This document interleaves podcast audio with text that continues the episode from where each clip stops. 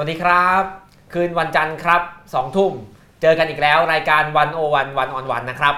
ตอนนี้ก็คงจะไม่เกินเลยไปนะครับ ถ้าเกิดเราจะบอกว่าเรากำลังจะเข้าสู่การเลือกตั้ง แล้วก็กระแสการเลือกตั้งก็กำลังมานะครับวันวันก็ได้นำเสนอเรื่องราวเกี่ยวกับการเลือกตั้งมาอย่างต่อเนื่องนะครับแล้วก็ได้พูดคุยกับนักการเมืองที่เปิดตัวลงสนามเลือกตั้งมาแล้วหลายคน นะครับ วันนี้อยู่กับคนหนึ่งเลยนะครับนักการเมืองหนุ่มหน้าใหม่ที่ฮอตมากในช่วงเวลานี้นะครับ เปิดตัวมากับพรรคประชาธิปัตย์นะครับ แล้วตอนหลังก็ออกมาตั้งกลุ่มคนรุ่นใหม่ของทีมพรรคประชาธิปัตย์ชื่อว่านิวเดมนะครับ วันนี้เราอยู่กับคุณไอติม คุณพริตวัชรศิลป์นะครับ สวัสดีครับ สวัสดีครับ สวัสดีครับ ก็ขอบคุณคุณไอติมมากนะครับที่ให้เกียรติมาร่วมรายการวันอวันนะครับยินดีครับ วันนี้เราก็จะคุยกับคุณไอติม ผมจะคุยประมาณ เกือบเกือบชั่วโมงหนึ่งนะครับ แล้วก็ถ้าท่านผู้ชมท่านผู้ฟังทางบ้าน ติดตามอยู่ แล้วมีคำถามอะไรอยากร่วมแลกเปลี่ยนอยากสนทนาคุณไอติมอยากถามให้คุณไอติมตอบ ก็คอมเมนต์มาได้ใต้ Facebook Live นี้นะครับ เราก็จะอยู่กันถึงประมาณ3ามทุ่มกว่าๆเหมือนเดิมนะครับ เริ่มถามนี้ก่อนช่วงนี้ ผมติดตามข่าวการเมือง เห็นคุณไอติมเดินสายทั่วประเทศ มีงานจัดงานที่ไหน เชิญพรรคประชาธิปัตย์คุณไอติมต้องทัวร์เดินสายเลยเหนื่อยไหมครับ คือตอนนี้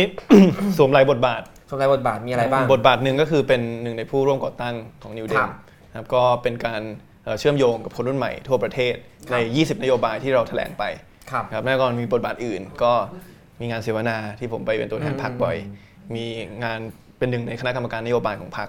เอิ่มก็ช่วยร่างนโยบายหลักของพรรคเหมือนกันมันมีหลายบทบาทมากแต่อาที่ที่แล้วเนี่ยเหนื่อยเป็นพิเศษเพราะว่าผมไปเชียงใหม่ ต่อด้วยปัตตานี ต่อด้วยสงขลา อืม แล้วก็กลับมาต้องไปวิ่ง สัญญากับช่องเนชั่นว่าจะไปวิ่งในรายการอืมเอิ่ม Bangkok Intercity Run ครับก็เรียกว่าทัวร์ออกทั่วประเทศนะครับเอ่อที่เห็นว่าหลังๆ เป็นตัวแทนพรรคประชาธิปัตย์บ่อยๆเนี่ยเพราะว่าเหมือนกับช่วงนี้กระแสคนเขาอยากคุยเรื่องคนรุ่นใหม่ ก็เลยอยากได้คนหน้าใหม่ๆหรือเปล่าหรือทำไมพรรคประชาธิปัตย์เขาถึงส่งเราบ่อยคือ ต้องยอมรับว่ารอบเนี้ยรู้สึกว่าคำว่าคนรุ่นใหม่เนี่ยมันอืมมันมาแรงพอสมคๆวรใช่ใช่คือผมต้องผมต้องบอกว่าผมไม่อยากให้จุดขายของผมมันเป็นแค่คนรุ่นใหม่ครับคือผมสนใจการเมืองมาตลอด แล้วก็ต้องเรียนว่าผมไม่ใช่คนรุ่นใหม่รุ่นแรกของการเมืองอืมทุกครั้งมันก็มีคนรุ่นใหม่มาตลอดครับทีนี้ผมก็มองว่าโอเคแหละ การที่ถ้าถามว่าทำไมมันถึงมีงานเสวนากับคนรุ่นใหม่เยอะเนี่ยผมว่าเอ่อและนี่ก็เป็นจุดประสงค์หนึ่งของ New Dem คือเรามองว่าโลกเนี่ยมันเปลี่ยนแปลงในอัตราที่เร็วขึ้น คือโลกมันเปลี่ยนแปลงตลอดอยู่แล้ว แต่อัตราในการเปลี่ยนแปลงมันเร็วขึ้นอืมเพราะฉะนั้นมันมีประเด็นหลาย ๆ อย่างที่โลกมันโยนเข้ามา ที่คนรุ่นใหม่เนี่ยอาจจะเชี่ยวชาญหรือว่ามีความสนใจมากกว่า อย่างประเด็นหนึ่งก็คือเรื่องของสิ่งแวดล้อมครับนะครับเอ่อผมไปเวลาไปตามไปพูดตามมหาวิทยาลัยเนี่ยทุกมหาวิทยาลัยจะมีโครงการลดใช้ถุงอืมเอ่อให้รางวัลเวลาคืนค่าคืนขวดนั้นมันเป็นประเด็นที่ผมว่าคนรุ่นใหม่ให้ความสนใจครับครับแน่นอนก็มีอีกหลายประเด็นที่ทางเอ่อองค์กร New Dem เนี่ยพยายามจะเป็นแกนนำในการผลักดันครับเพราะฉะนั้นมันก็เลยความสังคมเลยคาดหวังไว้สูง กับคนรุ่นใหม่อย่าง New Dem เนี่ยก็คือเหมือนกับอ่าเป็นทีมคนรุ่นใหม่ อายุยังไม่มากจริง ๆ ไม่ได้วัดกันที่อายุหรอกแต่หมายถึงว่าก็มีความคิดอะไรใหม่ๆมานำเสนอ เปิดตัวมาใหม่ลงสนามการเมืองครั้งแรกๆเนี่ยมารวมตัวกันทำนโยบายที่มันแตกต่างไปจากอ่าวิถีแบบเก่าอย่างนี้ใช่ไหมคือความจริงต้องบอกว่าเราไม่ได้เป็นองค์กรที่ที่ก่อตั้งขึ้นมาเพื่อการเลือกตั้งครับนะครับเราเป็นเอ่อความจริงประชาธิปัตย์เนี่ยก็มีองค์กรที่เอ่อ ดูแลเรื่องการมีส่วนร่วมของคนรุ่นใหม่มานานแล้วครับอยู่ว่าประชาธิปัตย์ก็มีตั้งแต่อืม2533ครับเอิ่มก่อนผมเกิดอีกอืมเอ่อทีนี้แน่นอนผมคือโตมากับอะไรอย่างเงี้ยอ่าตอนผมใช่เด็กๆเนี่ยดังดังมากเลยดังมากครับความจริงผมเข้าไปฝึกงานเข้าสัมผัสงานการเมืองครั้งแรกเนี่ยก็ครับเป็นตอนที่ผมอายุครับ16แล้วพรรคประชาธิปัตย์เป็นพรรคเดียวที่มีโครงการฝึกงานตอนนั้นอ่าตอนนั้นมันเรียกว่า DY เอ่อ DIP ครับครับ Democrat Internship Program ทีนี้เรามองว่าเอิ่มโอเคแหละเอิ่มกิจกรรมหลายอย่างของพรรคต้องหยุดไปในช่วง 4 ปีที่ผ่านมาครับอะพอกลับมาเนี่ยเราก็เห็นว่ามันต้องมีองค์กรที่ผลักดัน เป็นแกนนำที่ผลักดัน แล้วก็เชื่อมโยงกับคนรุ่นใหม่ความจริงมันมี 3 จุดประสงค์ของ New Dem นะครับหนึ่งคือเรามองว่ามันต้องมีสะพานที่เชื่อมกับคนรุ่นใหม่เอ่อเพื่อให้คนรุ่นใหม่ที่อยู่ข้างนอกพรรคเนี่ยอาจจะไม่ได้ฝักใฝ่พรรคเนี่ยมีช่องทางที่รู้สึกว่าเออมันพรรคมันเข้าถึงง่ายนะครับ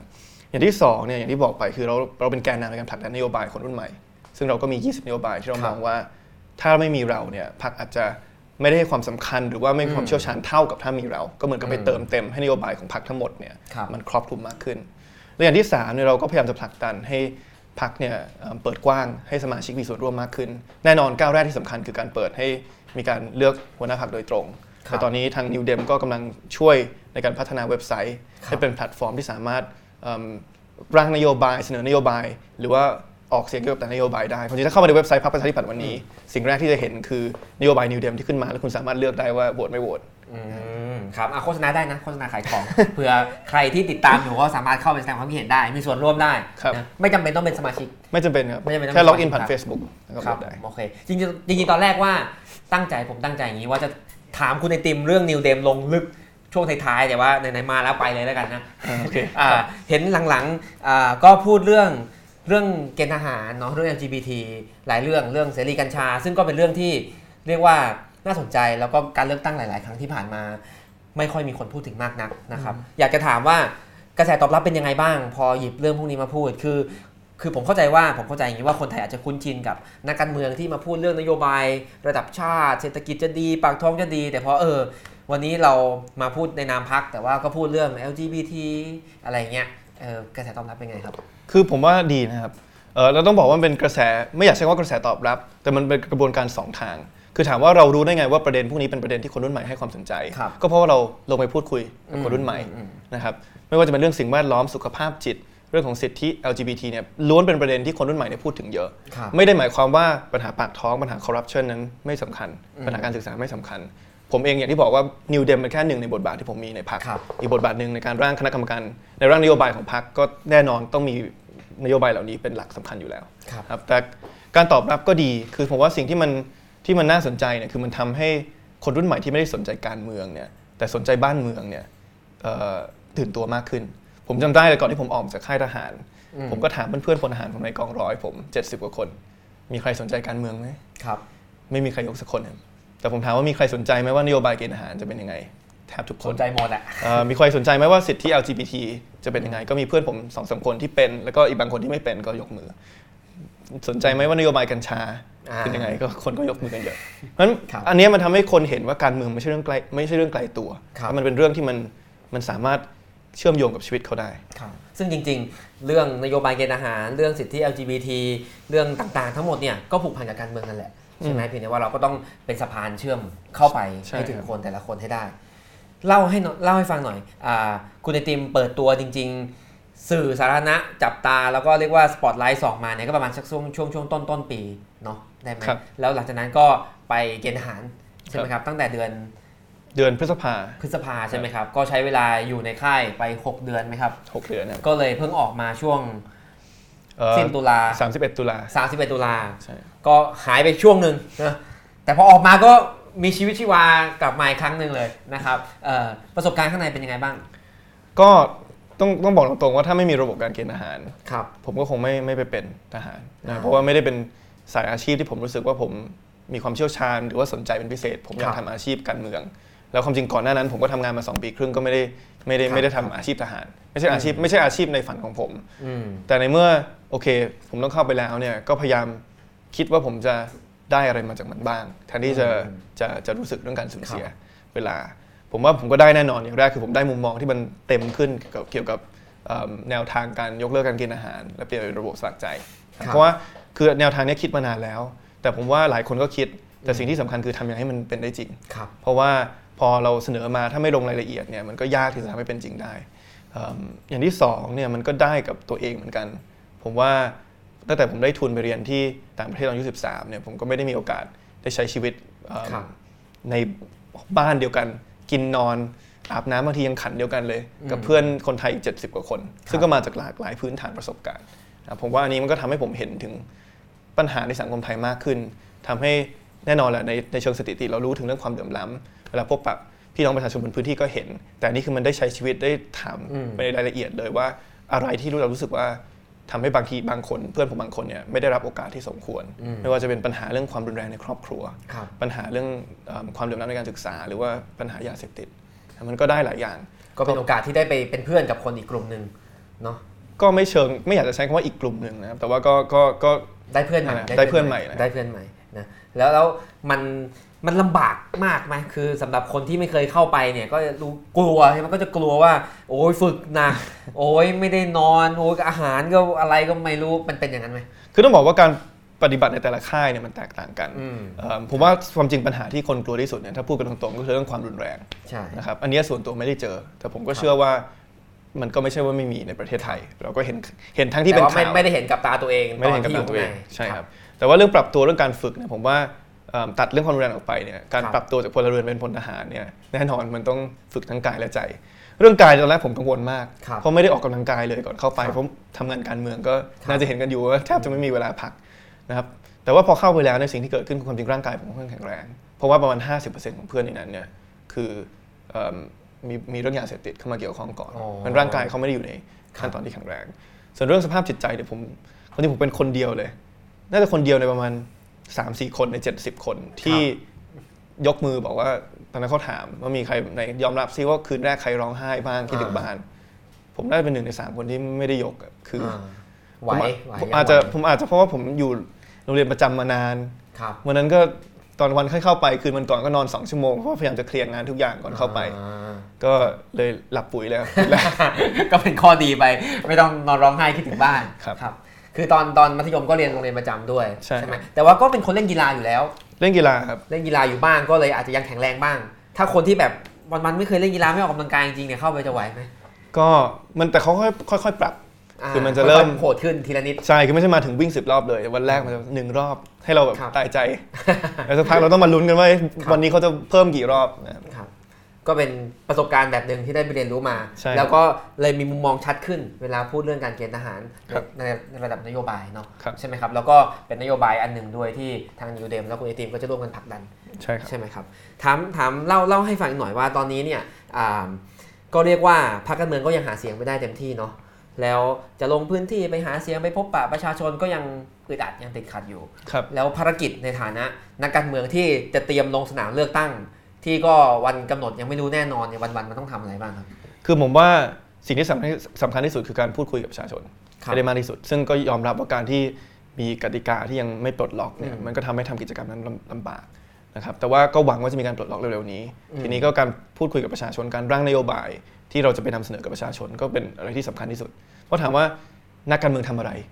ถ้าถามว่าอาชีพนักการเมืองคือไปใช่ทำอะไร ก็คือไปเป็นหนึ่งคือไปเป็นตัวแทนคุณคุณต้องเข้าใจว่าคนในพื้นที่คุณเนี่ยอืมให้ความสำคัญกับเรื่องอะไรครับเป็นที่พึ่งได้สำหรับครัเขาบอย่างที่สองคือไปผลักดันผ่านกฎหมายครับหรือว่าถ้าเกิดว่าเป็นรัฐบาลก็ไปนั่งในฝ่ายบริหารเพราะฉะนั้นคุณก็ต้องมีนโยบายที่คุณรู้ว่าคุณจะผลักดันให้กับประเทศอย่างไรครับเพราะฉะนั้นสองเรื่องเนี้ยทั้งสองอย่างเนี่ยมันต้องมีการพูดคุยกับประชาชนเยอะอืมครับก็เลยต้องเริ่มคุยตั้งแต่วันนี้ก็เลยเป็นงานที่วันก็เรียกเรียกว่าอ่าวันไหนมีเวลาว่างก็ต้องไปเจอคนให้มากที่สุดๆความจริงต้องคุยควรจะพูดคุยมาตั้งนานแล้วนะครับอืมมันก็ เอ่อเป็นอะไรที่ผมว่าหลายคนในพรรคก็พูดคุยอยู่ตลอด หลายคนที่เคยเป็นเคยเป็นเอิ่มทั้งเป็นตัวเคยเป็นตัวแทนหรือว่าเข้ามาทำงานการเมือง ฟังดูน่าจะเหนื่อย ก็เหนื่อยครับแต่ว่าเหนื่อยกายแต่ไม่เหนื่อยใจครับผมอืมพูดจริงๆว่าผมผมผมชอบเอิ่มอาชีพนี้มากเท่าที่ครับเท่าที่สัมผัสมากับอยู่ในค่ายอะไรเหนื่อยกว่า อยู่ในค่ายเหนื่อย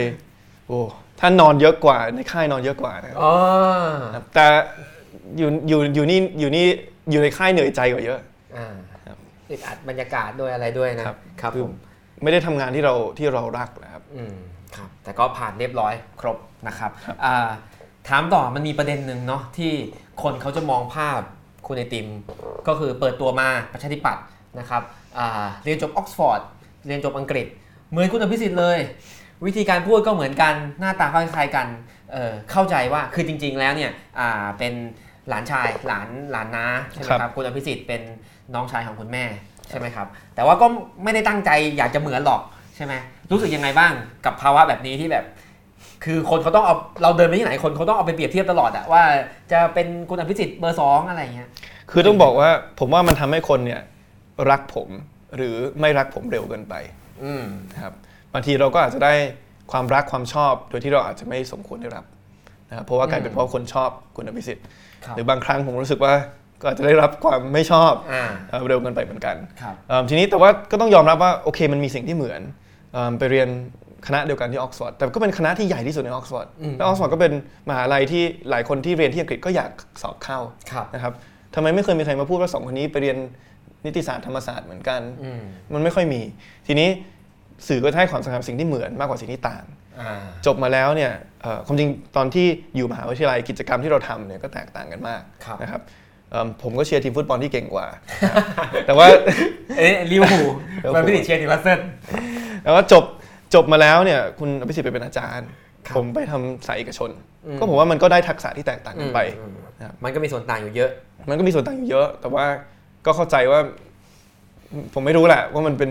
คือถามว่าคุณอภิสิทธิ์รู้ไหมผม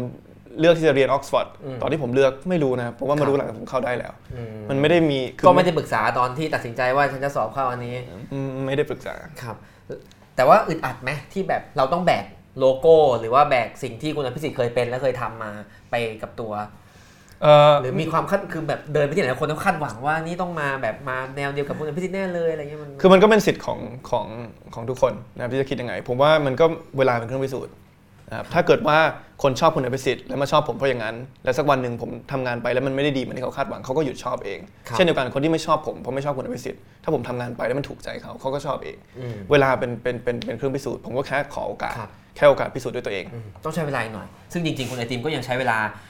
กี่เดือนแล้วกับพรรคประชาธิปัตย์ไม่นับตัดตอนไปกินอาหารคือครั้งแรกที่ผมคือคนจะคิดว่าผมเนี่ยประชาธิปัตย์มาตั้งนาน อืมอืมซึ่ง ถามว่าสัมผัสแรกของการเมืองไทยเป็นประชาธิปัตย์ไหมก็ใช่ ผมไปฝึกงานตอนอายุ16อืมเอิ่มความจริงตอนนั้นเป็นโครงการเดียวที่มีการฝึกงานครับแต่ผมก็ชอบความที่ว่าพรรคประชาธิปัตย์เองก็เป็นสถาบันทางการเมือง ผมใช้คำนี้ในเชิงที่ว่า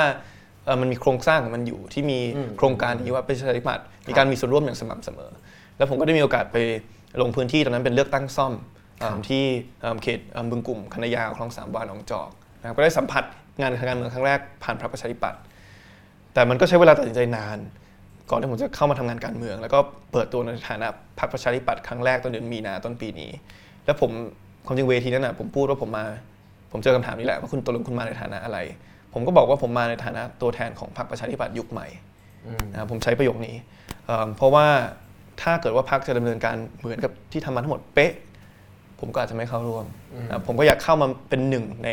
ในคนที่จะมีส่วนร่วมในการปรับให้พรรคประชาธิปัตย์เข้าสู่ยุคใหม่ได้ ครับครับแต่แน่นอนการปรับนั้นมันไม่ใช่ว่าผมทำคนเดียว ถ้าผมทำคนเดียวมันก็ทำไม่ได้หรอก มันต้องมีการทำร่วมกันทั้งคนใหม่ ๆ ที่เข้ามา พร้อมกับคนที่อยู่มาแล้วที่เห็นถึงความจำเป็นตรงนี้เหมือนกันนะครับครับอืมถามอีกนิดนึงอืมทำไมถึงเลือกเข้ามาประชาธิปัตย์คือผมเลือกเข้ามาประชาธิปัตย์ยุคใหม่อ่านะครับแล้วสามตัวอวัย่านงวันที่ตัดสินใจว่าจะพักนี่แหละ นั่นเมื่อไหร่ ประมาณอาทิตย์หนึ่งก่อนที่ผมไปไปขึ้นขึ้นเวทีเสวนาของคุณสุทธิชัยหยุนคือผมเนี่ยก็คือปีปีนี้เองใช่ไหมครับ ใช่ครับปีนี้คือผมเนี่ยแล้วผมไม่ได้เป็นสมาชิกมาก่อนด้วยอ่านะครับครับเอิ่มแล้วผมเนี่ยก็คือว่าพูดคุยกับพักเพราะว่าก็อยากดูว่าแนวทางพักตอนนี้คืออะไรประมาณ หลังที่ผมลาออกจากงานประมาณเดือนธันวาอีกก่อนก็พูดคุยกันแล้วตอนที่พูดคุยเนี่ยผมก็ไม่ได้เป็นอะไรที่สาธารณะนะเพราะผมก็ยังไม่ได้พร้อมที่จะเปิดตัวเป็นคนของอ่าพรรคประชาธิปัตย์ ก็พูดคุยกันถึงแนวทางผมว่ามันมี 3 หลักการ ซึ่งผมผมผมต้องมั่นใจก่อน ก่อนที่ผมจะตอบตกลงครับแล้วณวันนั้นเนี่ยผมตัดสินใจว่าผมมั่นใจแล้วอืมอย่างแรกคือเรื่องของอุดมการณ์เสรีนิยมประชาธิปไตย ความจริงอันเนี้ยถ้าเราไปอ่านเอ่ออุดมการณ์ของพรรคสิบข้อเนี่ยเอิ่มไม่มีใครสงสัยว่าอุดมการณ์นั้นเป็นเสรีนิยมประชาธิปไตยหรือเปล่า แต่ว่าโอเคผมเข้าใจว่าจากฐานะที่ผมเป็นคนนอกมองเข้ามาเนี่ยผมเองก็ตั้งคำถามว่าเอ๊ะ การตัดสินใจบางอย่างเนี่ยมันสอดคล้องหรือเปล่า แน่นอนผู้ใหญ่ในพรรคคนที่อยู่ในพรรคก็มีเหตุและผลของเขา พอผมได้ฟังมันก็เข้าใจมากขึ้น แต่มันก็ยังมีคำถามอยู่ดีครับผมก็เลยเพื่อจะมั่นใจว่าจะเป็นแนวทางที่ต่อไปเนี่ยก็ก็พูดคุยกันอยู่ว่าแนวทางที่เราจะนำเสนอประชาชนในอนาคตเนี่ยจะยึดมั่นในเสรีนิยมประชาธิปไตยหรือเปล่าแล้วเราต้องหนักครับแน่นขึ้นในตรงนี้ อย่างที่สองเนี่ยผมคิดว่าจุดเด่นของพรรคเนี่ยคือการที่พรรคไม่ได้มีเจ้าของพรรคเนี่ยมีการเปิดให้สมาชิกมีส่วนร่วมจริง ทีนี้แน่นอนการปฏิรูปการเมืองของคอสชที่ผ่านมาเนี่ย มันก็ทำลายระบบพรรคการเมืองพอสมควรต้องให้ยุบสาขาพรรคที่ประชาธิปัตย์มีอยู่ทีนี้เงื่อนไขที่สองคือผมก็อยากเห็นพรรคอะเปิดกว้างให้สมาชิกมีส่วนร่วมมากขึ้น แล้วพอพักมีแนวทางที่จะเปิดให้สมาชิกทั่วประเทศ ลงเอิ่มเลือกหัวหน้าพักโดยตรงเนี่ยผมมองว่าเราเราเป็นพักเดียวที่ทำทำนะครับอันอันนี้ก็เป็นก้าวสำคัญในประวัติศาสตร์แล้วผมว่าเออก็เป็นนิมิตหมายที่ดีและอย่างที่ 3 คือเรื่องของนโยบายเอ่อหลังจากการเลือกตั้งครั้งที่แล้ว 7 ปีผ่านมาแล้วเนี่ยโลกเปลี่ยนไปเยอะมาก ปัญหาในประเทศไทยก็เปลี่ยนไปเยอะมาก ความเหลื่อมล้ำสูงขึ้นเอ่อสังคมกำลังเข้าสู่สังคมสูงวัย เพราะฉะนั้นเรื่องของการออมเรื่องของนโยบายเกี่ยวกับการรักษาพยาบาลนั้นสำคัญขึ้นเอิ่มมีการโลกาภิวัตน์เกิดขึ้นเทคโนโลยีใหม่ๆเข้ามา เพราะฉะนั้นนโยบายเนี่ยมันต้องตอบโจทย์โลกยุคใหม่แล้ว ก็มีการพูดคุยว่าเอ่อผู้ใหญ่ในพรรคหรือว่าคณะกรรมการนโยบายเนี่ยมองแนวทางแก้ปัญหาแก้ไขปัญหาเหล่านี้อย่างไร แล้วมันตรงกับที่ผมคิดไหมครับพอมั่นใจสามอย่างนี้ปุ๊บผมตอบตกลง แล้วก็พักก็โยนผมตอบไปตในกเวลงปุ๊บก็ไปเลยก็ก็ก็ขึ้นเลย คือ โยนไม่ต้องติวกันก่อนโยนผมเลยไปในเวทีที่ยอมรับว่าหนักสุดเลย ครับเพราะว่าครับมีทั้งระดับหัวหน้าพักหมดเลยนะครับครับคุณหญิงสุดารัตน์โอเคไม่ใช่หัวหน้าพัก แต่ว่าก็ผู้ใหญ่ในครับพักคุณอนุทินอืมเอ่อคุณธนาธรอืมระดับหัวหน้าพักหมดเลย ครับแล้วก็สัมภาษณ์โดยคุณสุทธิชัยยุ่น ครับ แล้วก็มีคุณทอมเครือโสพลอ่า ครับ แล้วก็ดังเลยหลังจากนั้น ก็ไม่รู้ว่าดังหรือเปล่าแต่แต่ผมผมแบบเออนี่ผมฟังครั้งแรกเพราะว่าผมคนนอกผมดูผมก็โอ้โหผมก็เราเราเราดูเราก็เห็นว่ามีผู้ใหญ่ไงเราก็คิดว่าแสดงว่าเนี่ยเขาเตรียมคนเนี้ยมานานแล้วโหฟูมฟักมาเพื่อขึ้นวัคืนอเขานี้เลยเขาเชิญคุณกรณ์อ่าคุณกรณ์บอกผมเนี่ยประมาณอาทิตย์หนึ่งก่อนที่ขึ้นเวทีครับ แล้วมันก็เลยบังคับให้ผมต้องตัดสินใจแล้วว่าผมจะเอาอยัางไงอืมกับอนาคตผมโอเค แต่แต่เมื่อกี้คุณไอติม ผมใช้เวลาอีกนิดนึงนะเมื่อกี้คุณไอติมพูดว่าเอ่อเมื่อกี้คุณไอติมพูดว่าอ่าต้องใช้เวลาพิสูจน์นะครับ จริง ๆ ก็ตัดสินใจเริ่มเริ่มงานกับประชาธิปัตย์ก็ต้นปีนี้เองหายไปอีก 6 เดือนตรงกลาง จริง ๆ ก็ไม่ถึงยังไม่ไม่กี่เดือนเนาะครับแต่ว่า 6 เดือนตรงกลางแน่นอนร่างกายผมวิ่งครับร่างกายแต่หัผวมผมคิดฝึกท่าขณะแต่หัวผมคิดใช่อ่าหัวผมยังคิดเรื่องพักการเมืองอยู่ แต่ว่าตัวผมไปฝึกทหารนะครับ ก็เลยอยากรู้ว่า เอ๊ะคุณตั้งใจคุณจะใช้เวลาเท่าไหร่กับมัน คิดไว้ไหมว่าอนาคตผมจะอยู่อย่างเงี้ยยาวๆไปจนวันหนึ่งเผื่อเป็นนายกรัฐมนตรีบ้าง หรือว่าผมคิดว่าผมจะขอพิสูจน์กันมาสักกี่คือต้องบอกว่าผมเนี่ยทำไมถึงอยากทำงานการเมืองอืมคือผมเนี่ยมีความมีความฝันอยากเห็นประเทศไทยเป็นอย่างหนึ่งครับและความฝันเนี่ยมันเริ่มมาจากตอนที่ผมอายุ 13 ใช้เวลาครึ่งชีวิตอยู่อังกฤษครึ่คงรับชีวิตอยู่ไทยนะครับผมอยากเห็นประเทศไทยเนี่ยเด็กสองคนเกิดมาโอกาสเท่ากันผมครับพูดประโยคนี้เสมอ หมายความว่ายังไง สังคมที่ยุติธรรมเนี่ยคือ ถ้าเกิดเด็กสองคนเกิดมาแล้วผลลัพธ์ต่างกันเนี่ยมันต้องเป็นเฉพาะ ปัจจัยที่เขาควบคุมได้อืมคนหนึงขยันกว่าอีกคนหนึ่งคนหนึงมีความสามารถกว่าอีกคนหนึ่งไม่ใช่ว่าคครับนหนึงเกิดมาในครอบครัวที่ร่ำรวยกว่า เกิดมาในในเมืองแทนที่เกิดมาในนอกเมืองครับนี่คือความฝันที่ผมอยากเห็น ที่ถามว่าขับเคลื่อนอย่างนั้นยังไงที่ดีที่สุดเนี่ยผมมองว่าต้องผ่านการเมืองอืมครับเพราะอย่างที่บอกอย่างแม้แม้กระทั่งประเด็นเฉพาะอย่างการเกณฑ์อาหาร LGBT เนี่ยถ้าผลักดันนอกโบเอ่อเวทีการเมืองเนี่ยถามว่าสำคัญไหมสำคัญนะครับภาคประชาสังคมสำคัญสำคัญมาก แต่ว่าถ้าเราจะเปลี่ยน อะไรในระดับมหาภาคเนี่ยมันต้องเปลี่ยนกฎหมายอืมครับก็เลยคิดว่าในที่สุดแล้วเนี่ยงานทางการเมืองเนี่ยมันจะเปลี่ยนไปได้เร็วที่สุด และงานทางการเมืองในระบอบประชาธิปไตยเนี่ยคือมันทำให้ผมตอบคำถามของพี่ว่าผมจะหยุดเมื่อไหร่เนี่ยก็ผมจะหยุดเมื่อประชาชนบอกให้ผมหยุดอืมคือถ้ารู้สึกว่าไม่ได้รับการสนับสนุนแล้วก็คงเลิกอย่างนี้แต่ว่าถ้าเกิดโอเค เรายังมีเส้นทางไปตามความฝันอันนี้อยู่เราก็ยังจะไปอยู่ครับนะครับเพราะงั้นก็พิสูจน์กันยาวๆนะครับครับว่าเราเป็นใครมาจากไหนเราไม่ใช่คุณอภิสิทธิ์สองเราจะทำให้ดูนะครับ คุยเรื่องการเมืองบ้างนะครับ เราใช้เวลาไป 25 นาที ขออภัยด้วยนะครับ ในการคุยเพื่อรู้จักคุณไอติมมากขึ้นในหลายอ๋อๆนี่มุมอันนี้ไม่ใช่การเมืองนะที่คุยมาเมื่อกี้คุยคุยเรื่องเรื่องลูกคุณไอติมก่อนคุยกันยังไม่เข้ากันเมืองเลย เดี๋ยวจะเข้ากันเมืองมากขึ้นโอเคนะครับ คือจริงๆผมก็คิดว่าอ่าตั้งแต่คุณไอติมเปิดตัวขึ้นมานะครับ แล้วก็คือเพิ่งพอเพิ่งมานั่งนับด้วยกัน แล้วก็พบว่าเออจริง ๆ ก็ อยู่ไม่กี่เดือนเอง แต่ว่าตอนนี้มีบทสัมภาษณ์คุณไอติมลงกูลงลงเว็บไซต์ต่างๆ เยอะมากนะครับแล้วก็ถ้าลง Google ดูก็จะมีให้อ่านเยอะมากนะครับ ก็พยายามจะเปิดมุมหลาย ๆ มุมให้รู้จักคุณไอติมมากขึ้นนะครับคุยเรื่องการเมืองบ้างเอ่อแล้วก็กำลังจะเลือกตั้งเนาะไม่ชัวร์24 กุมภาหรือเปล่า แต่ว่าก็ไม่น่าจะเกินหลังจากนั้นอีกเดือน 2 เดือนไม่น่าจะนานมาก หลังจากนี้บรรยากาศก็ควรจะต้องคุยกันเรื่องการเลือกตั้งมากขึ้นประชาชนก็ควรจะต้องเตรียมตัวไปสู่การเลือกตั้งให้มากขึ้นนะครับ คุณไอติมมอง การเลือกตั้งครั้งนี้ยังไงเอ่อกติกาก็กติกาใหม่คอสชก็เขียนกติกาเอง ตีความบังคับใช้เอง แล้วก็ลงเล่นเองด้วย มันเป็นการเลือกตั้งที่มันมันมันใช่ไหมมันโอเคไหมมันจะตอบโจทย์สังคมไหมครับคือมันมีหลายอย่างที่ไม่โอเคครับนะครับ แต่ผมว่าสองอย่างหลักเนี่ยอย่างแรกคือ อย่าลืมว่าการเลือกตั้งเนี่ยมันมีการเลือกตั้งสองครั้งครับครั้งแรกคือเลือกตั้งเอ่อสสห้าร้อยคนที่มาจากอืมสิทธิและเสียงของประชาชนครับอันที่เป็นปัญหาเนี่ยที่ใหญ่ที่สุดเนี่ยคือการเลือกตั้งครั้งที่สอง คือการเลือกตั้งนายกรัฐมนตรีหรือว่ารัฐบาลครับซึ่งมี 500 คนที่มาจากเสียงประชาชน แล้วก็ 250 คนที่พูดง่ายๆผมว่าไม่ต้องปิดบังกันนะอ่ามมาจากคอสชครับนะครับอันนี้เป็นปัญหาครับคือมันมีความเป็นไปได้ว่ารัฐบาลที่อยู่ภายใต้ระบอบที่เราเรียกกันว่ามันเป็นประชาธิปไตยเนี่ยมันไม่ได้มาจากสิทธิและเสียงของประชาชนครับเป็นปัญหาหลักแต่อย่างที่สองเนี่ยแม้กระทั่งไอ้เลือกตั้งสส500คนอืมเองเนี่ยอย่างที่พี่พูดเลย คือพอคนที่ตอนแรกทำตัวเป็นกรรมการเนี่ย ลงมาเป็นผู้เล่นเนี่ยมันก็สร้างปัญหา คือคุณเคยคือคุณเคยเห็นเวลาแมนยูส่งนักเตะ ส่งแบบพ็อกบ้าไปเป็นกรรมการเนี่ยก็ไม่เห็นทำไมยกตัวอย่างแมนยูเพราะเป็นแฟนลิเวอร์พูลเพราะผมคิดว่าแมนยูช่วงนี้ชนะแบบอื่นไม่ได้ต้องอ๋อโดนแบบนั้นนะครับมีแฟนแมนยูดูอยู่โอเคไม่เป็นไรครับข้างหลังเนี่ยทั้งนั้นเลยผมผมผมพร้อมชนกับเรื่องนี้โอเคแต่ว่าโอเคกลับมาเรื่องคอสชครับเอิ่มคือพอเข้ามาเป็นกรรมการเข้าเป็นผู้เล่นปุ๊บเนี่ยมันก็มีปัญหาหลายอย่างที่ทำให้การเลือกตั้งเนี่ยอาจจะไม่ได้เสรีและเป็นธรรมเราเห็นเรื่องการ แบ่งเขตครับเลือกตั้งที่มีการแทรกแซงกกตที่ควรจะเป็นองค์กรอิสระนะครับเอิ่มการที่อะรัฐมนตรีสี่คนสังกัดพรรคการเมืองแต่ไม่ลาออกครับมีปัญหาอยู่เยอะมากครับทำให้มันแบบว่าขนาดสว250 คนแบบเป็นนักประชาธิปไตยโหวตตามเสียงของประชาชนในการเลือกนายกเนี่ยแม้กระทั่งเลือกสสส500 คนเองเนี่ยก็เป็นปัญหาอยู่มันเสรีและเป็นธรรมหรือเปล่าครับแล้วเรายังควรจะต้องเดินไปสู่สนามนี้อีกไหม คือคำถามมันก็จะตามมาคือ พอหลายคน คือเออเราก็ต้องเข้าใจกันก่อนว่า เราต้องยอมรับมันก่อนว่าประชาชนหลายคนเนี่ยก็ยังไม่ได้เข้าใจระบบการเลือกตั้งมากนักเนอะครับแต่พอบางคนเขาเข้าใจปุ๊บเนี่ยเขาก็จะรู้สึกว่า แล้วเราจะเลือกไปทำไม เราจะยังต้องเออเดินไปสู่สนามการเลือกตั้งแบบนี้อีกเหรอคุณไอติมคิดยังไงครับ คือผมว่ามันยิ่งเรียกร้องให้เราต้องสร้างความเปลี่ยนแปลงนะครับแล้วในเมื่อนี่คือนี่คือเหมือนกับไพ่ที่เราได้มาแล้วเนี่ยเราก็ต้องทำให้ดีที่สุดกับไพ่ใบนั้น แต่ที่ผมคือผมเนี่ยนั่งอธิบายให้เพื่อนที่ไม่ได้สนใจการเมืองบ่อยมาก เวลาทานทานข้าวด้วยกันเนี่ยเขาถามถึงการเลือกตั้ง ผมก็อธิบายตรงเนี้ยแล้วเขาบอกเฮ้ยจริงเหรอจริงเหรอมีสวสองร้อยคนเพราะผมก็เลยถามว่าแล้วตอนสองสองห้าหกศูนย์ตอนที่โหวตอ่าประชามติรัฐธรรมนูญคุณอยู่ไหนอ่าอ่าห้าเก้าใช่เอ่อเขาก็บอกว่าเออเขาไม่ไม่รู้เลย อันนี้ก็เป็นอีกปัญหาหนึ่งว่า คือคนที่บอกว่ากติกามันโอเค เพราะว่าเนี่ยมันผ่านแล้วมันผ่านประชามติมาแล้วเนี่ยครับก็จะชอบลืมหรือว่าไม่ให้ความสำคัญหรือว่าตั้งใจปกปิดข้อเท็จจริงที่ว่า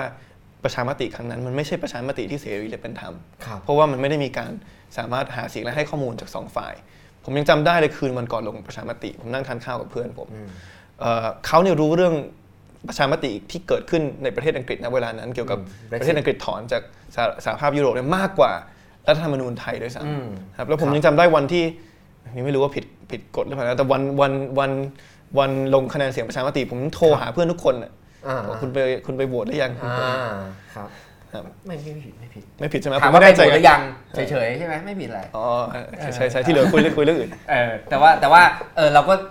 ตอนนั้นอยู่ประเทศไทยแล้วคุณก็ได้ไปโหวตมาด้วยใช่ไหมครับครับได้ได้ไปลงประชามติอยู่เออก็ไม่ไม่รับร่างถ้าเกิดอ่าถ้าเกิดยังไม่ชัดเจนนะโอเค ตอนนั้นก็โหวตไม่รับไม่รับครับอะเหมือนกันเลยเออแต่ว่ามันก็ผ่านนะเนอะอ่าครับครับโอเค แล้วเราก็เลยต้องมาอยู่ในการเลือกตั้งภายใต้กติกาแบบนี้ครับซึ่งคุณไอติมก็มองว่า งั้นแต่ว่าเราอ่าแม้กติกามันจะเพี้ยนเพี้ยนๆเราก็ยิ่งต้องลงสนาม เพื่อหวังว่าวันหนึ่งเราจะแก้ไขมันได้ครับใช่ไหมครับที่แต่ถามหน่อยอมแล้วตัวคุณไอติมกับพรรคประชาธิปัตย์เนี่ยมองเกมการเลือกตั้งรอบที่สองที่เล่าเมื่อกี้ยังไง คือพอไปถึงวันนั้นเนาะมันก็จะมีสว 250 คนมาร่วมโหวตนายกด้วย แล้วสสไม่ว่าพรรคไหนจะชนะมันเท่าไหร่ก็จะไปโหวตอีกเนี่ยมันเป็นไปได้ไหมที่อ่า จะเป็นคนอื่นที่ไม่ใช่คอสชที่จะกลับมาเป็นรัฐบาล ยังคิดว่าเป็นไปได้อยู่ไหมก็ต้องหวังอย่างนั้นนะครับครับทีนี้ก็ต้องมาคือก็ต้องขอร้องนะครับ ต้องใช้ขอร้องต้องใช้คำนี้ต้องขอร้องสว250 คนเนี่ยอ่าให้เคารพสิทธิและเสียงของประชาชน และไม่ใช่มาร่วมกับเอ่อจำนวนสสที่ไม่เกินครึ่งหนึ่งในสภาเพื่อจัดตั้งรัฐบาล อันนี้เราก็ต้องขอร้องเลย ขอร้องเอาเพราะว่าเราไม่มีอำนาจอะไรกับเขาแหละใช่ครับซึ่งตอนนี้จะเป็นใครยังไม่รู้ต้องลองติดตามกันว่าเขาจะมา มายังไงบ้างจะเป็นใครและจะบ้างเป็นจะเป็นใครไม่รู้แต่ทิศทางน่าจะพอเดาออกครับครับ แต่ก็ต้องดูว่าจะขอร้องกันได้หรือเปล่าด้วยอ่าสิ่งที่สิ่งที่สังคมอยากรู้จากคุณนิติมก็คือเอ่อคุณนิติมก็พูดเรื่องเสรีนิยมประชาธิปไตยมาตลอดนะครับครับทันทีที่ตัดสินใจเข้าไปร่วมกับประชาธิปัตย์ก็คือ เราเชื่อมั่นว่าประชาธิปัตย์จะยึดแนวทางเสรีนิยมประชาธิปไตยขยายความหน่อยมันมันมันคืออะไรบ้าง คือก่อนอื่นต้องเรียนว่าประชาธิปัตย์เนี่ยยึดแนวทางนี้มาโดยตลอดครับนะครับเอ่อประชาธิปัตย์เนี่ยเป็นสมาชิกของเขาเรียกว่าถ้าในระดับ ภูมิภาคเขาเรียกว่า Council of Asian Liberals and Democrats ครับก็คือคนจะเป็นผู้ก่อตั้งเลยของการรวมตัวของพรรคการเมืองในระดับภูมิภาคมาเลเซีย อินโดนีเซียอะไรก็ว่าไปที่สนับสนุนแนวทางนี้ และในระดับโลกคือ Liberal International นะครับทีนี้ถามว่ามันคืออะไรเนี่ยเอ่อความจริงมันมีคำว่าประชาธิปไตยและมีคำว่าเสรีนิยมนะครับแน่นอนคำว่าประชาธิปไตยก็คือว่า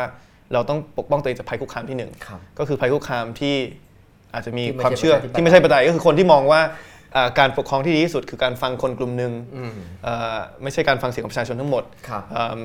ความจริงการเลือกตั้งที่ไม่ไม่เสรีและเป็นธรรมเนี่ยก็ขัดกับหลักประชาธิปไตยนะครับครับอย่างที่สองเนี่ยเขาการที่เพิ่มคำว่าเสรีนิยมมาเนี่ยหรือภาษาอังกฤษคือ liberal democracy เนี่ยมันคือการที่มองว่าการเลือกตั้งเนี่ยอ่าหรือกระบวนการเลือกตั้งเนี่ยไม่ใช่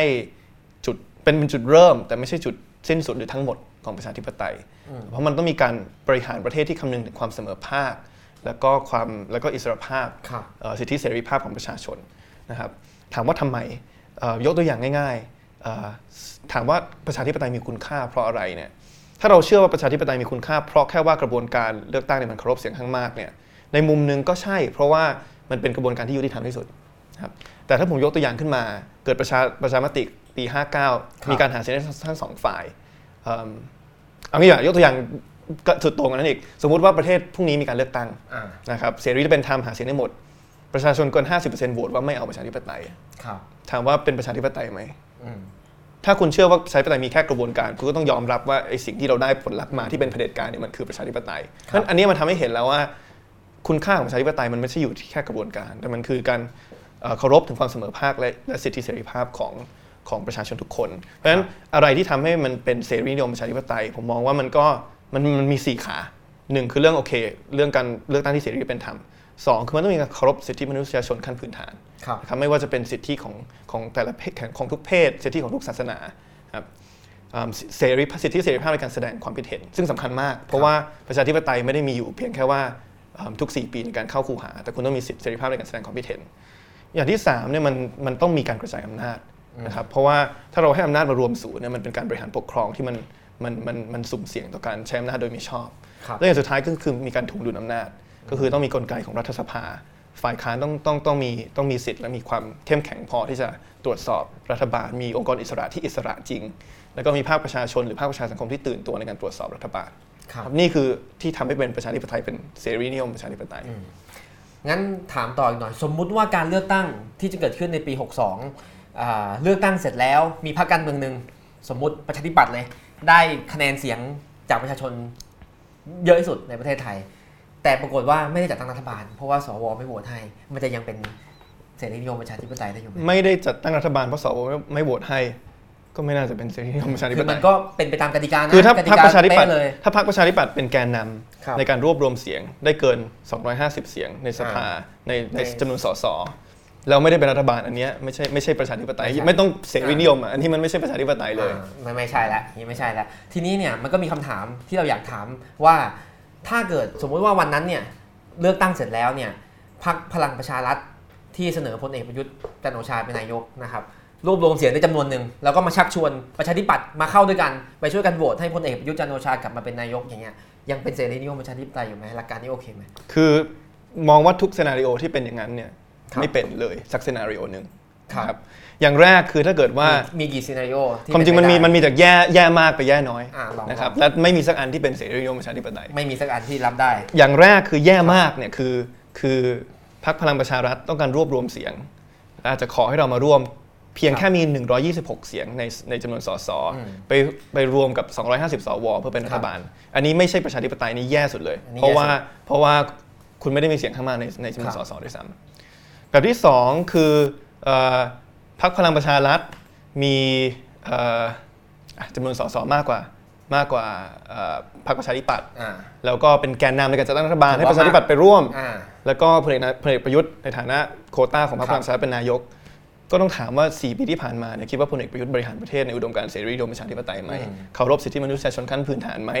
เอ่อกระจายอำนาจไหมมีการตรวจสอบทวงดุลอำนาจไหมไม่มันไม่มีทางที่เป็นเสรีนิยมประชาธิปไตยได้อืมคือถ้าเสนอพลเอกประยุทธ์กลับมาเนี่ยยังไงก็ไม่ได้คือมันมีแย่มากกับครับแย่น้อยอะครับแล้วถ้าสองอันประชาธิปัตย์ไม่ไม่เกี่ยวข้องอะครับ ครับซึ่งแล้วถ้าแล้วถ้าไปถึงวันนั้นเนี่ยคือเราเข้าใจกันว่าหลังเลือกตั้งเนี่ยเราจะมีพรรคการเมืองเต็มไปหมดเลยเนาะใช่ไหมแล้วก็จะต้องต่อรองกันว่าใครจะจับมือกันแล้วจัดตั้งรัฐบาลได้ ถ้าถึงวันนั้นอ่าผู้ใหญ่ในพรรคกรรมการบริหารพรรคประชาธิปัตย์ลงมติว่าโอเค จะพร้อมจะจับมือกับพรรคพลังประชารัฐโหวตเลือกพลเอกประยุทธ์ขึ้นมา สมมติคุณไอติมเป็นสสด้วยจะทำยังไง แล้วก็ต้องโหวตตามมติพรรคไปไหมไม่จำเป็นสิ่งที่ผมสิ่งเจ้านายผม ถ้าเป็นวันนั้นนะเจ้านายผมคือประชาชนที่ผมพูดด้วย ก่อนก่อนก่อนได้รับการเลือกตั้งครับนั่นคือนั่นคือเจ้านายที่สูงสุดของผมอืมนะครับ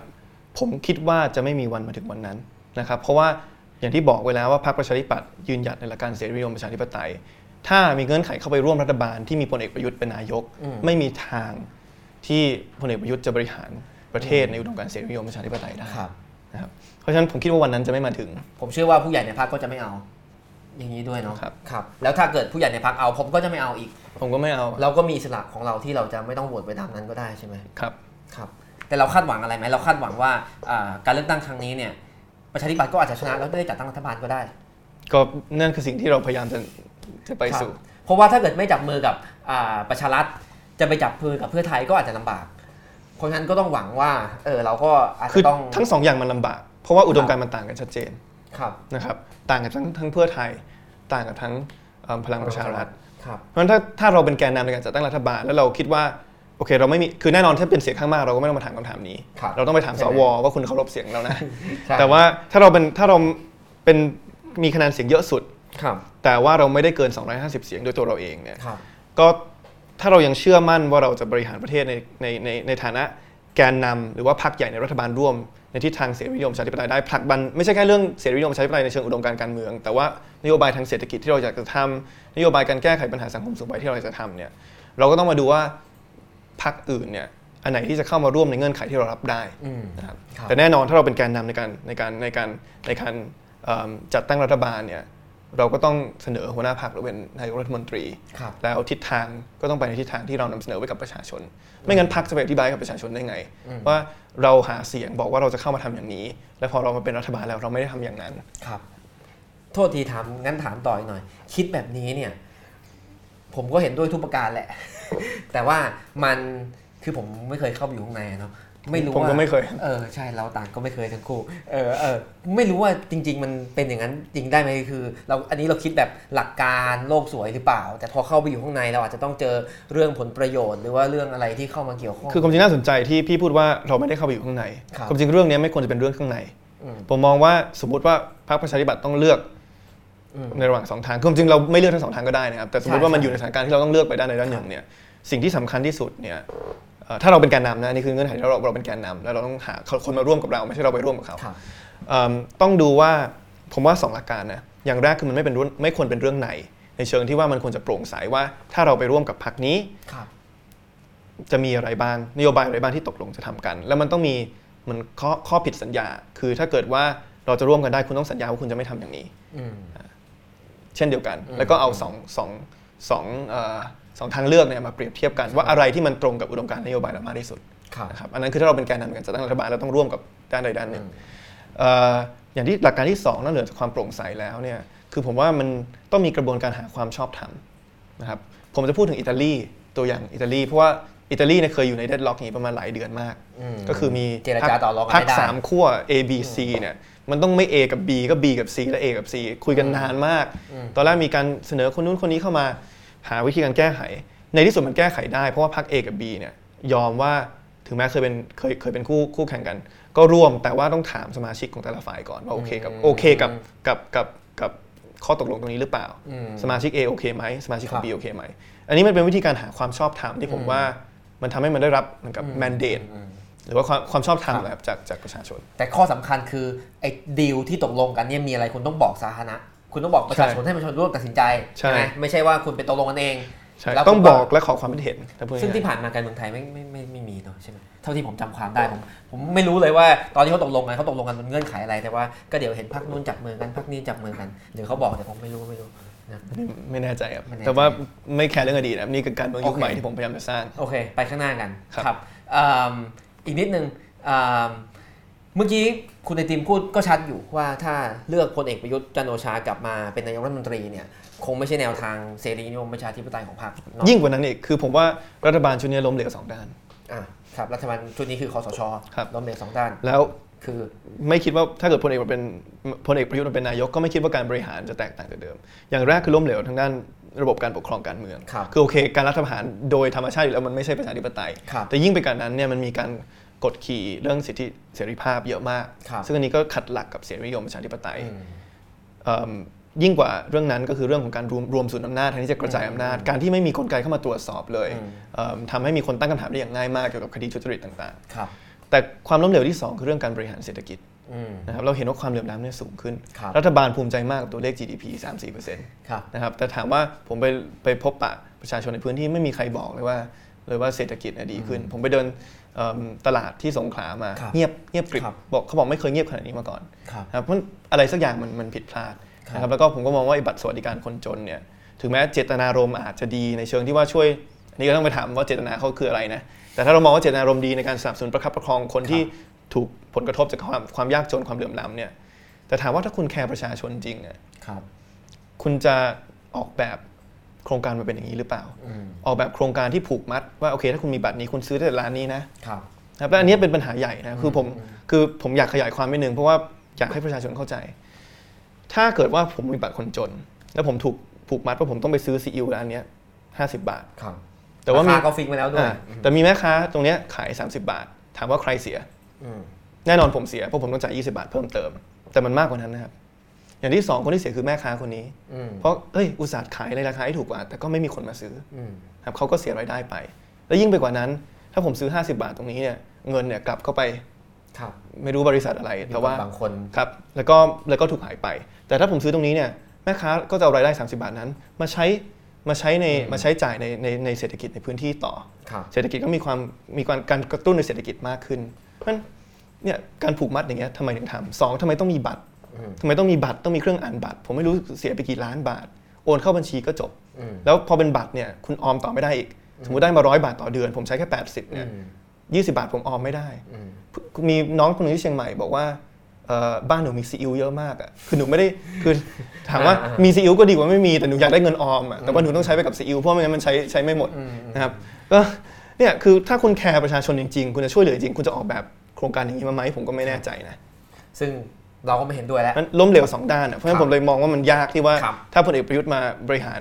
ประเทศอีกเนี่ยมันจะไปในทางที่มันแตกต่างกัน จนเรารู้สึกว่ามันเรารับได้อะอืมครับ ที่ถามคุณคุณไอติมไม่ไม่ได้เป็นกรรมการบริหารพรรคใช่ไหมเป็นไหมครับ ไม่ได้เป็นครับ ไม่ได้เป็นเนาะ มันเป็นไปได้ไหม คือผมได้ยินคุณไอตินวันนี้ ผมว่าชัดเจนพอสมควร แล้วก็คุณอภิสิทธิ์เองเนี่ยก็พูดชัดเจนพอสมควรเรื่องแนวทางนิยมอาเสรีนิยมประชาธิปไตยนะครับ จะเป็นไปได้ไหมว่าพรรคประชาธิปัตย์จะเอ่อมีจุดยืนต่อสาธารณะอย่างชัดเจนแบบเนี้ยใน ในในนามพรรคว่าเออพรรคเห็นว่าจะไม่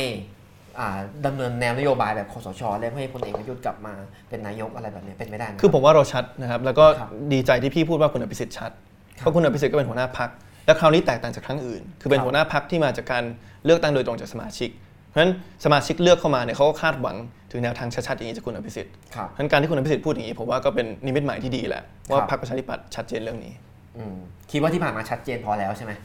คือผมอะผมผมถามเนี่ยผมผมคิดว่าเท่าที่ผมติดตามแล้วผมฟังคุณอภิสิทธิ์พูดตัวคุณอภิสิทธิ์อะชัด แต่ผมไม่รู้สึกว่าคุณอภิสิทธิ์พูดในนามพักแล้วไงผมก็เลยถามอีกทีว่าเป็นไปได้ไหมว่าคุณพอรรภิสิทธิ์จะก็ต้องพูดในนามพรรคเพราะในฐานะหัวหน้าพรรคอ่าโอเคแล้วก็เป็นหัวหน้าพรรคที่มาจากการเลือกตั้งโดยสมาชิกพรรคครับถ้าสมาชิกพรรคเลือกคนนี้เข้ามาคนนี้พูดอย่างนี้ในฐานะหัวหน้าพรรคผมว่ามันก็ชัดอืมชัดที่สุดแล้วว่าพักจะต้องไปทางนี้แหละครับโอเคโอเคคนอื่นที่พูดของพรรคอื่นไม่ได้เป็นหัวหน้าพรรคด้วยซ้ำใช่ใช่ใช่ครับโอเคครับผมอ่า ผมจะขอเวลาถามคุณไอติมอีกจริงๆผมมีคำถามอีกครึ่งหนึ่งนะครับ แต่ว่าผมจะถามที่แค่ประมาณสักสินาทีนะครับ แล้วก็ท่านผู้ชมทางบ้านนะครับที่ติดตามฟังเรามาเป็นเวลา 45นาทีแล้ว ถ้าใครมีคำถามแลกเปลี่ยนอะไร ใช้เวลา 10นาทีนี้รีบส่งเข้ามานะครับ แล้วก็ทีมงานจะคัด แล้วก็เดี๋ยวจะถามคุณไอติมใน 10นาทีข้างหน้านะครับ ก็ผมถามต่อก่อนนะครับ อีกสัก2อสามคำถามนะครับ เอิ่มเอาอันนี้ดีกว่าอะอ่าเมื่อกี้พูดเรื่องอาบัตรคนจนไปหน่อยนึงนะครับครับ ก็มีข้อเสียอะไรต่างๆ นานามากมาย แล้วเราก็เห็นแล้วว่าที่ผ่านมาเนี่ยโอเคตัวเลข GDP อาจจะเพิ่มขึ้น แต่ว่าประชาชนไม่ได้รู้สึกอย่างนั้นนะครับคนข้างล่างรู้สึกว่าเออมันขายของยากขึ้น เงินมันไม่หมุนเวียน เรื่องเศรษฐกิจเนี่ยคุณไอติมได้ศึกษาไหมมีแนวคิดอะไรไหมว่าประเทศไทยควรจะไปยังไงให้มันดีกว่านี้ คือผมมองว่าความเอิ่มเรื่องเศรษฐกิจปัญหาหลักคือเรื่องของความเหลื่อมล้ำ นะคครัรับบแล้วก็มันเป็นระยะสั้นกับระยะยาวครับระยะสั้นเนี่ยเราต้องแก้ปัญหาปากท้อง ตอนนี้ประชาชนรายได้ไม่พอกับรายจ่ายกับค่าของชีพนะครับแน่นอนสิ่งหนึ่งก็คือของราคาราคาพืชผล ซึ่งอันนี้เป็นต้องยอมรับ อันนี้ผมยอมรับเลยว่าไม่ได้เป็นเป็นด้านที่ผมมีความเชี่ยวชาญมากที่สุด แต่แนวทางของพรรคคือการหาวิธีการประกันรายได้ครับโดยที่ไม่เข้าไปบิดเบือนกลไกของตลาดทำให้ราคานั้นมันมันส่งผลกระทบที่ไม่ไม่ถูกต้องเกี่ยวกับการส่งออกและนำเข้านะครับแต่อีกอย่างหนึ่งคือเรื่องปัญหาปากท้องคือการแก้ไขปัญหาผ่าน โครงการที่มันตอบโจทย์มากกว่าบัตรสวัสดิการคนจนน่ะครับเช่นโอเคการการที่มีการช่วยเรื่องรายได้คนที่คนที่คนที่ยากจนเนี่ยเป็นเรื่องที่ดี แต่ถามว่าทำไมจะต้องมีบัตรทำไมจะต้องมาผูกมัด ผมมองว่าวิธีการที่น่าสนใจเอ่อในการแก้ไขปัญหาตรงนี้ระยะสั้นเนี่ยก็คือการโอนตรงเข้ากับบัญชีครับเราทุกคนประชาชนทุกคนมีบัตรประชาชนอยู่แล้วอะทำไมจะต้องมีบัตรอีกอันหนึ่งอืมเพิ่มเติมอืมนะครับถ้าเราต้องเอ่อเหมือนกับว่าแจ้งว่ารายได้เราเท่าไหร่เนี่ยเอิ่มแล้วก็ มีเขาเรียกว่าเขาเรียกว่า negative income tax นะภาษาอังกฤษก็คือว่าพอแจ้งไปปุ๊บถ้ารายได้ไม่ถึงเกณฑ์หนึ่งเนี่ยจะมีการสมทบโดยรัฐบาล ตรงนี้มันเป็นหนึ่งคือมันมันไม่ผูกมัดและ คุณจะใช้เอิ่มรายได้ที่ได้ซื้อที่ไหนก็ไม่มีปัญหาอืมนะครับสองคือคุณไม่ต้องเสียค่าบัตร ค่าบัตรที่ทำขึ้นมาค่าเครื่องอ่านบัตรสามคือคุณสามารถออมได้ ถ้าคุณใช้ไม่หมดคุณออมได้ต่อ และสี่คือมันเป็นกระบวนการที่มันเก็บข้อมูลจริง ก็คือว่าตอนนี้คนก็คือตอนนี้เกณฑ์ที่วัดว่าใครใครเป็นแบบ ใครควรจะได้รับบัตรคนจนหรือไม่ไม่ได้รับเนี่ยมันก็ไม่ค่อยไม่ค่อยแน่นอนครับแต่อันเนี้ยคือมันเป็นอะไรที่มันอัปเดตอัตโนมัติทุกปี คือทุกปีพอรายได้คุณเปลี่ยนสมมติว่าคุณรายได้สูงขึ้นมาเกินเกณฑ์คุณก็ไม่ได้รับการสนับสนุนแล้วครับถ้ารายได้คุณตกคุณเคยสูงแล้วคุณตกกลับมาคุณก็ได้รับอันนี้คือแนวทางการแก้ไขในปัญหาระยะสั้น แต่ในระยะยาวเนี่ยถ้าจะแก้ไขความเหลื่อมล้ำเนี่ยมันต้องปรับโครงสร้างหลายอย่าง อย่างแรกคือเรื่องของ GDP เอ่ออาจจะฟังดูไกลตัวพอพูดถึง GDP เอิ่ม หลายคนอาจจะถ้าไม่ได้ไม่ได้ไม่ได้ติดตามเรื่องเศรษฐกิจเรื่องเศรษฐศาสตร์อาจจะไม่รู้ว่าคืออะไร GDP เนี่ยคือการบวกพูดง่ายๆคือบวกรายได้ทุกคนมารวมกันครับทีนี้ถามว่ามันวัดคุณภาพชีวิตคนจริงหรือเปล่าเนี่ยอย่างแรกคือถ้าแบบผมเป็นคนที่แบบรวยที่สุดในประเทศไทย แล้วพี่เป็นคนที่รายได้น้อยที่สุดเนี่ยแล้วผมขโมยเงินพี่อีกร้อยบาทเนี่ยอ่า GDP ไม่เปลี่ยนอ่านะครับถ้าเกิดว่ามลพิษมันแย่มากเนี่ยปัญหาสิ่งแวดล้อมมันแย่มากจนผมต้องไปซื้อหน้ากากอนามัยอะมามาปิดปากตัวเองอะ GDP ขึ้นนะครับอืมคือเศรษฐกิจดีขึ้น ถ้าเกิดวัดโดย GDP เอ่อ ถ้าผมมีเวลาให้กับลูกมากขึ้นครับเอ่อเพราะว่าผมไม่ต้องรถติดแล้วเอิ่มที่ทำงานดีๆเนี่ยอยู่ใกล้บ้าน ผมไม่ต้องเดินทางไปไกลๆเอิ่มโรงเรียนดีๆอยู่ใกล้บ้านผมไม่ต้องส่งลูกไปโรงเรียนไกลๆเนี่ย GDP ไม่ได้ต่างจากเดิมวัดไม่ได้เพราะฉะนั้น GDP มันไม่ได้สะท้อนครับคุณภาพชีวิตแล้ว แต่เรายังยึดมั่นในการเอา GDP มาตัดสินใจว่าจะอนุมัติโครงการนี้หรือเปล่าจะอนุมัติโครงการนั้นหรือเปล่าตราบใดที่เราไม่เปลี่ยนตัวชี้วัดเนี่ยสิ่งที่เราจะเป้าหมายเรามันเหมือนกับขับรถไปผิดผิดถนนตลอดเวลา แน่นอนเรื่องเรื่อง GDP เรื่องหนึ่งโครงสร้างเรื่องอื่นก็คือจะเป็นเรื่องของการผูกขาด อันนี้เราก็เห็นว่าเอิ่มการผูกขาดในไทยเนี่ยมีอยู่เยอะกฎหมายการแข่งขันเนี่ยก็ไม่ได้เข้มแข็งสักเท่าไหร่อืมนะครับเปรียบเทียบกับสิงคโปร์พอ Uber จะมาจะมาเอ่อพอ Grab จะไปซื้อ Uber ก็ต้องมีการครับมาข้อตกลงว่า Grab ต้องสัญญานะว่าจะไม่ขึ้นราคา ไม่เปลี่ยนการคำนวณราคา ไม่ผูกขาดเรื่องว่าคนขับเนี่ยจะต้องขับให้กับ Grab อย่างเดียว ผมว่าปัญหาการผูกขาดเนี่ยน่ากลัว เพราะว่าในมุมหนึ่งเนี่ยเมืองไทยมีมีการผูกขาดอยู่เยอะแล้ว ไม่ว่าครัจะบในภาคเอกชนหรือภาครัฐวิสาหกิจ แต่การมีเทคโนโลยีเข้ามาเนี่ยข้อเสียอย่างหนึ่งคือมันทำให้มันมี natural monopoly หรือการผูกขาดโดยธรรมชาติ เพราะปรากฏการณ์ที่เรียกว่า network effect ผมถามว่าทำไม Facebook ถึงมีคุณค่าทำไมคนถึงอยากใช้ Facebook ถ้าเกิดถ้าเกิดว่าผมจะไปตั้งบริษัทแข่งกับ Facebook เนี่ยไม่มีใครมาใช้ เพราะมันไม่มีคนอยู่ในนั้นอืมผมใช้ Facebook เพราะว่าเพื่อนผมอยู่ในนั้นหมดนะครับเพราะฉะนั้นการมีเครือข่ายอยู่แล้ว การมีฐาน ลูกค้าอยู่แล้วนี่มันสำคัญมากเพราะฉะนั้นการที่จะมีผู้เล่นใหม่ ๆ เข้ามาเจาะเนี่ยมันยากเพราะฉะนั้นโครงสร้างที่สองคือการผูกขาด เราต้องให้ให้เอ่อเอ่อกฎหมายการแข่งขันนั้นมันแข็งแรงขึ้นครับเรื่องที่ 3 ก็คืออีกอีกประเด็นหนึ่งที่ทำให้เอิ่มความเหลื่อมล้ำสูงคือปัญหาหนี้สินนะครับหนี้สินเนี่ยที่อัตราดอกเบี้ยสูงจริงๆคือหนี้นอกระบบทำยังไงให้เข้ามาในระบบได้ แต่ยิ่งไปกว่านั้นเนี่ยเราเข้าสู่สังคมสูงวัยเนี่ยเราต้องเพิ่มแรงจูงใจให้คนออมมากขึ้นนะครับตอนนี้ยิ่งสำคัญว่าเราต้องเราต้องรวยก่อนแก่ไม่ใช่แก่ก่อนรวย นะเพราะฉะนั้นอันนี้ก็เป็นอีกโครงสร้างหนึ่งที่ต้องปรับครับจะให้ไปต่อมีอะไรหต้องทำอีกเยอะอ่ามีอะไรต้องทำอีกเยอะทั้งในระยะสั้นระยะยาวครับแต่ที่พูดนี่นะครับก็เป็นไอเดียของคุณไอติมนะครับยังไม่ได้หาเสียงนะครับเพราะตอนนี้คอสชยังห้ามหาเสียงห้ามหาเสียงออนไลน์ด้วยยังดูออนไลน์กันอยู่นะครับแต่ว่าก็เป็นนโยบายที่ถ้าอ่ามีโอกาสก็จะผลักดันเป็นนโยบายของพรรคถูกไหมครับครับครับอ่าแล้วก็มีการพูดคุยกันในพักอยู่แล้วอืมอืมครับผมโอเคอืมอีกคำถามหนึ่ง ละกันนะครับคำถามทางบ้านเยอะไหมครับ เยอะครับ งั้นผมขอคำถามเดียวครับอ่า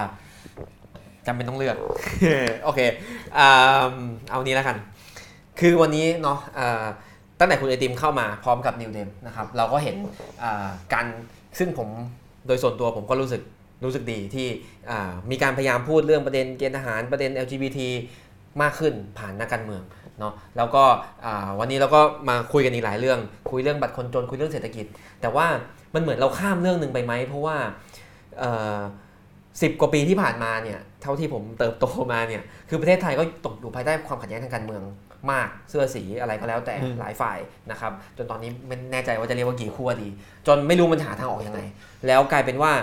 นโยบายทั้งหลายเนี่ยที่เป็นภาพฝันสวยงามที่เหมือนจะพาประเทศไปข้างหน้าเนี่ยเอาจริงๆแล้วเนี่ยถ้าการเมืองยังยังทะเลาะกันอยู่ พอตั้งรัฐบาลเดี๋ยวก็เปลี่ยนเดี๋ยวก็รัฐประหารเดี๋ยวก็ล้มทีรัฐธรรมนูญใหม่ จนอะไรอะไรมันก็ไม่ทำสักทีไอ้ตรงเนี้ยถ้าเรายังเอ่อแก้ปัญหานี้ไม่ได้เนี่ยเออแล้วเราจะมาพูดเรื่องเออการก้าวไปข้างหน้าทำไม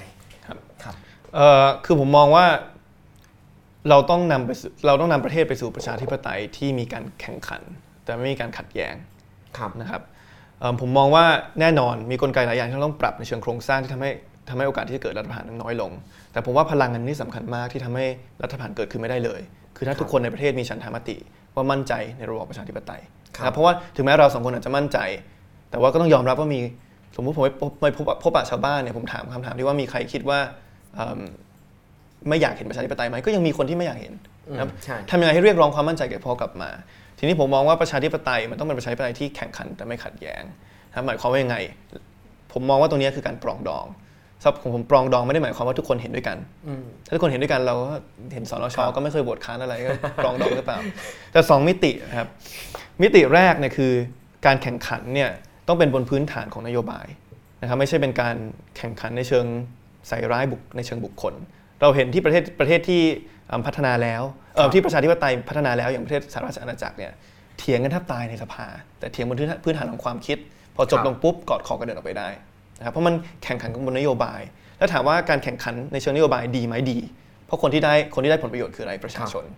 ก็เหมือนกับสินค้าสองสินค้าที่มาแข่งกัน การที่แข่งขันก็ทำให้แต่ละฝ่ายนั้นต้องพัฒนาสินค้าตัวเองให้ดีขึ้นไป คนที่ได้คือประชาชน แต่แข่งขันในเชิงบุคคลในเชิงในเชิงใส่ร้ายป้ายสีกันมันได้อะไรมันไม่ได้อะไรครับนั่นอันที่หนึ่งของมิติของการปรองดองอย่างที่สองการปรองดองก็คือว่า ถ้าเกิดมันมีประเด็นหนึ่งที่มันร่วมกันผลักดันได้เนี่ย ผมว่าสิ่งที่สำคัญกว่าคือไม่ใช่เรามาจากพรรคไหนแต่เราเห็นเห็นถึงความสำคัญของประเด็นนี้ อย่างที่ผมบอกถ้าเกิดผมเสนอแนวทางการยกเลิกการเกณฑ์ทหารที่ผมคิดว่าทำได้จริง เรื่องลดความรุนแรง เรื่องการเพิ่มรายได้สวัสดิการ ลดฐานรับใช้อะไรเนี่ยถ้าพรรคอื่นเห็นด้วย ถึงแม้ว่าพรรคหนึ่งอาจจะอยู่ในฝ่ายรัฐบาลอีกพรรคหนึงอยู่ในฝ่ายค้านเนี่ยก็ทำร่วมกันได้ ผมถึงบอกว่าสมมติพลังพลังประชารัฐเป็นรัฐบาล และและผมเป็นผมเป็นผมอยู่ในฝ่ายค้าน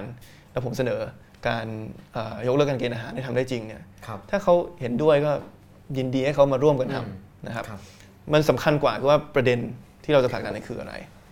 ครับ แต่ว่าอีกเรื่องหนึ่งพอพูดถึงพอพูดไปถึงปรองดอง แล้วก็มันก็มีคำถามว่าอ่าหลายสิบปีที่ผ่านมาเนี่ยเรามีการชุมนุมทางการเมืองครั้งใหญ่หลายครั้งจากหลายฝ่าย แล้วก็เกิดความสูญเสีย เกิดความเจ็บปวดเกิดบาดแผล เรามีนักโทษการเมืองตอนนี้มีคนอยู่ในคุกจำนวนมากอะไรพวกเนี้ยจะให้เราแบบเอ่อ ลืมลืมมันไปแล้วก็ไปพูดเรื่องเออไปข้างหน้าอย่างเดียว แล้วบาดแผลของเก่าเราจะทำยังไงก็ไม่ควรจะลืมนะครับผมว่ามันเป็นบทเรียนสำหรับทุกฝ่าย แล้วกระบวนการต่างๆ ที่ตอนนี้มีคนรับโทษอยู่ ถ้าเราคิดว่ามันมีเหตุผล ที่เรารู้สึกว่ากระบวนการยุติธรรมนั้นมันไม่มันไม่ยุติธรรม ก็ควรจะก็ควรจะพิจารณาข้อเท็จจริงตรงนั้นครับแต่ผมมองว่านี่คือการการที่ร่วมกันทำงานระหว่างคนรุ่นก่อน กับคนรุ่นใหม่นะครับคนรุ่นก่อนจะรู้ข้อเท็จจริงตรงนั้นมากกว่า การอืมการให้ความเป็นธรรมกับสิ่งที่หลายฝ่ายจะมองว่าไม่เป็นธรรมในอดีตเนี่ยผมว่าเป็นหน้าที่ที่คนรุ่นก่อนควรจะเข้ามาทำนะครับคนรุ่นใหม่หาผมเนี่ยอาจจะไม่รู้เรื่องรายละเอียดตรงนั้นเยอะมันหน้าที่ของเราเนี่ยคือนำประเทศไปข้างหน้าฉะนั้นทั้งสองอย่างต้องเกิดขึ้น เพื่อจะให้ประเทศทั้งหมดไปข้างหน้าครับแต่ผมว่าในฐานะนักการเมืองคนรุ่นใหม่คนหนึ่งเนี่ยผมอยากจะให้ความสำคัญและความจริงความเชี่ยวชาญของผมอะมันคือเรื่องของอนาคตมากกว่าเรื่องของเรื่องของอดีตนะครับ แต่ว่าเราไม่ได้บอกว่าประเทศจะไปไปไปข้างหน้าได้ถ้าเกิดถ้าเกิดไม่มีความยุติธรรมครับโอเคครับ ก็ยังมีเรื่องเก่าๆที่ก็ต้องทำงานเพื่ออาแก้ไขเยียวยากันเยอะครับนะครับเอาละครับอ่าสามทุ่มเกือบเกือบสามทุ่มครับผมขอคำถามทางบ้านครับ เข้าใจว่ามีมาพอสมควรครับอ๋อเรามีสิทธิสนับสนุนเผด็จการไหม อันนี้เราเราไม่ไม่เราไม่พูดถึงดราม่าที่มันเคยเกิดข้อถกเถียงมาก่อนแต่ว่า ผมถามในทางหลักการและในความเชื่อของคุณไอติมว่า การสนับสนุนเผด็จการเป็นสิทธิไหมครับ คือถ้าเชิงปรัชญาเนี่ยผมว่าต้องบอกว่ามันเป็นสิทธิครับนะครับเพราะว่าแต่ละคนก็มีสิทธิ์ในการเลือกระบบการปกครองที่ตัวเองอืมรู้สึกว่าตอบโจทย์ที่สุดครับผมเนี่ยเป็นนักประชาธิปไตยผมเชื่อครับว่าประชาธิปไตยเป็นระบบการปกครองที่ดีที่สุด แต่ก็อาจจะมีบางคนที่คิดว่ามันไม่ใช่ มันก็เป็นสิทธิ์ที่จะแสดงความคิดเห็นตรงนั้น ความจริงพอพูดถึงอย่างเงี้ยเราก็ต้องมาดูถึงอะอันนี้คือระบบการปกครองประเทศ แต่การหาหมอครับสมมติผมป่วยเนี่ย ผมก็มีสิทธิ์ที่จะเลือกว่าจะให้หมอเนี่ยไปถามประชาชนแล้วโหวตว่าจะรักษาผมยังไง หรือให้หมอเนี่ยมีการควบคุมร่างกายผมเลย คือเหมือนกับครับให้สิทธิอะคุณควบคุมร่างกายผมเลย ผมครับมีสิทธิ์ต่อร่างกายผมแล้ว ในช่วงนั้น อันนี้ก็คือเป็นเผด็จการระดับหนึ่ง แต่มันเป็นในบริบทของการรักษาพยาบาล ซึ่งผมมองว่าในบริบทเนี้ยผมก็เลือกเผด็จการนะให้หมอมารักษาผมไม่ใช่ประชาธิปไตย แต่โอเคระบบการปกครอง ผมเชื่อว่าสิ่งที่ดีนั้นมันไม่ใช่ระบบเผด็จการ แต่ว่า ถ้าคนจะคิดต่างกันก็ก็ก็เป็นสิทธิ์ของเขาครับนี่เราก็เป็นหน้าที่ของเราในฐานะนักประชาธิปไตยที่ทำให้เห็นว่าว่าระบบประชาธิปไตยเป็นอะไรที่ดีที่สุดสำหรับประชาชน แต่มันก็ย้อนแย้งเนาะเพราะว่าเอ่อสิทธิคำว่าสิทธิมันก็เบสอยู่บนประชาธิปไตย ก็ระดับหนึ่งเพราะก็มันย้อนย้อนแย้งหลายอย่างอย่างที่ผมบอกว่าถ้าพรุ่งนี้มีการประชามติและ 60%โหวตให้เป็นเผด็จการอืมอืมมันเป็นประชาธิปไตยมันเป็นเผด็จการอืมครับอะเป็นคำถามในทางปรัชญาครับ เป็นคำนะครับที่ถกเถียงกันมาร้อนแรงอยู่สักพักหนึ่งที่ผ่านมาอืมนะครับคือก็ถกเถียงกันร้อนแรงผมว่าสิ่งสำคัญกว่าเชิงปรัชญาคือเราควรจะมีประชาธิปไตยแล้วควรจะมีสิทธิ์อะอ่าโอเคนี่เป็นหลักการโอเคครับผมคำถามต่อไป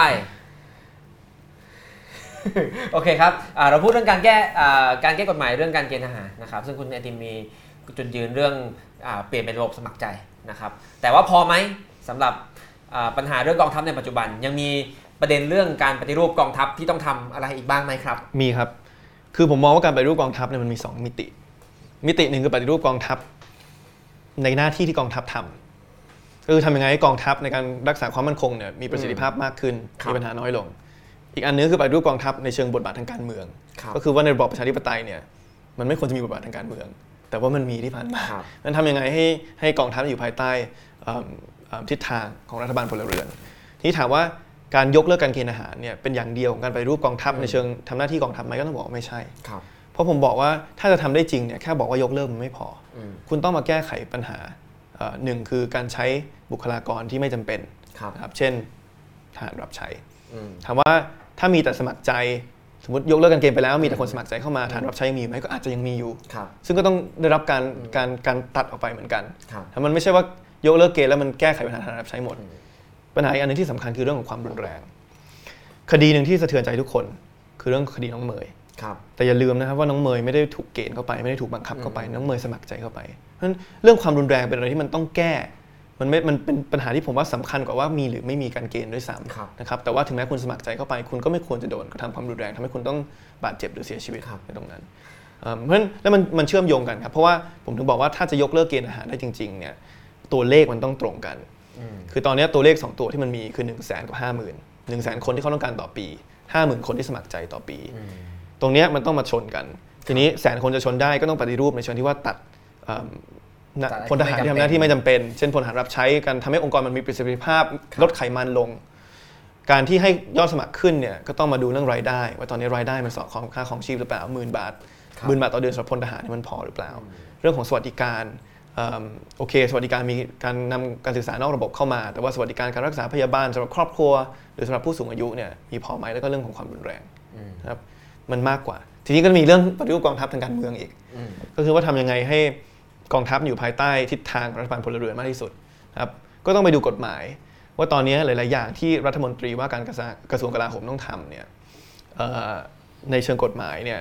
มันขึ้นอยู่กับเขาเรียกว่ามติของสภากลาโหมอืมนะครับ ซึ่งสภากลาโหมในส่วนมากก็เป็นบุคลากรที่มาจากกองทัพ ทีนี้แน่นอนนโยบายเรื่องกองทัพก็เป็นอะไรที่ต้องการความเชี่ยวชาญของคนในกองทัพ มันไม่ใช่ว่าจะไม่ไม่มีทหารเข้ามาเกี่ยวข้องเลย แต่ว่าทำไงให้มีตัวแทนภาคพลเรือนมากขึ้นตรงนี้ครับอีกประเด็นหนึงก็คือว่าทำยังไงให้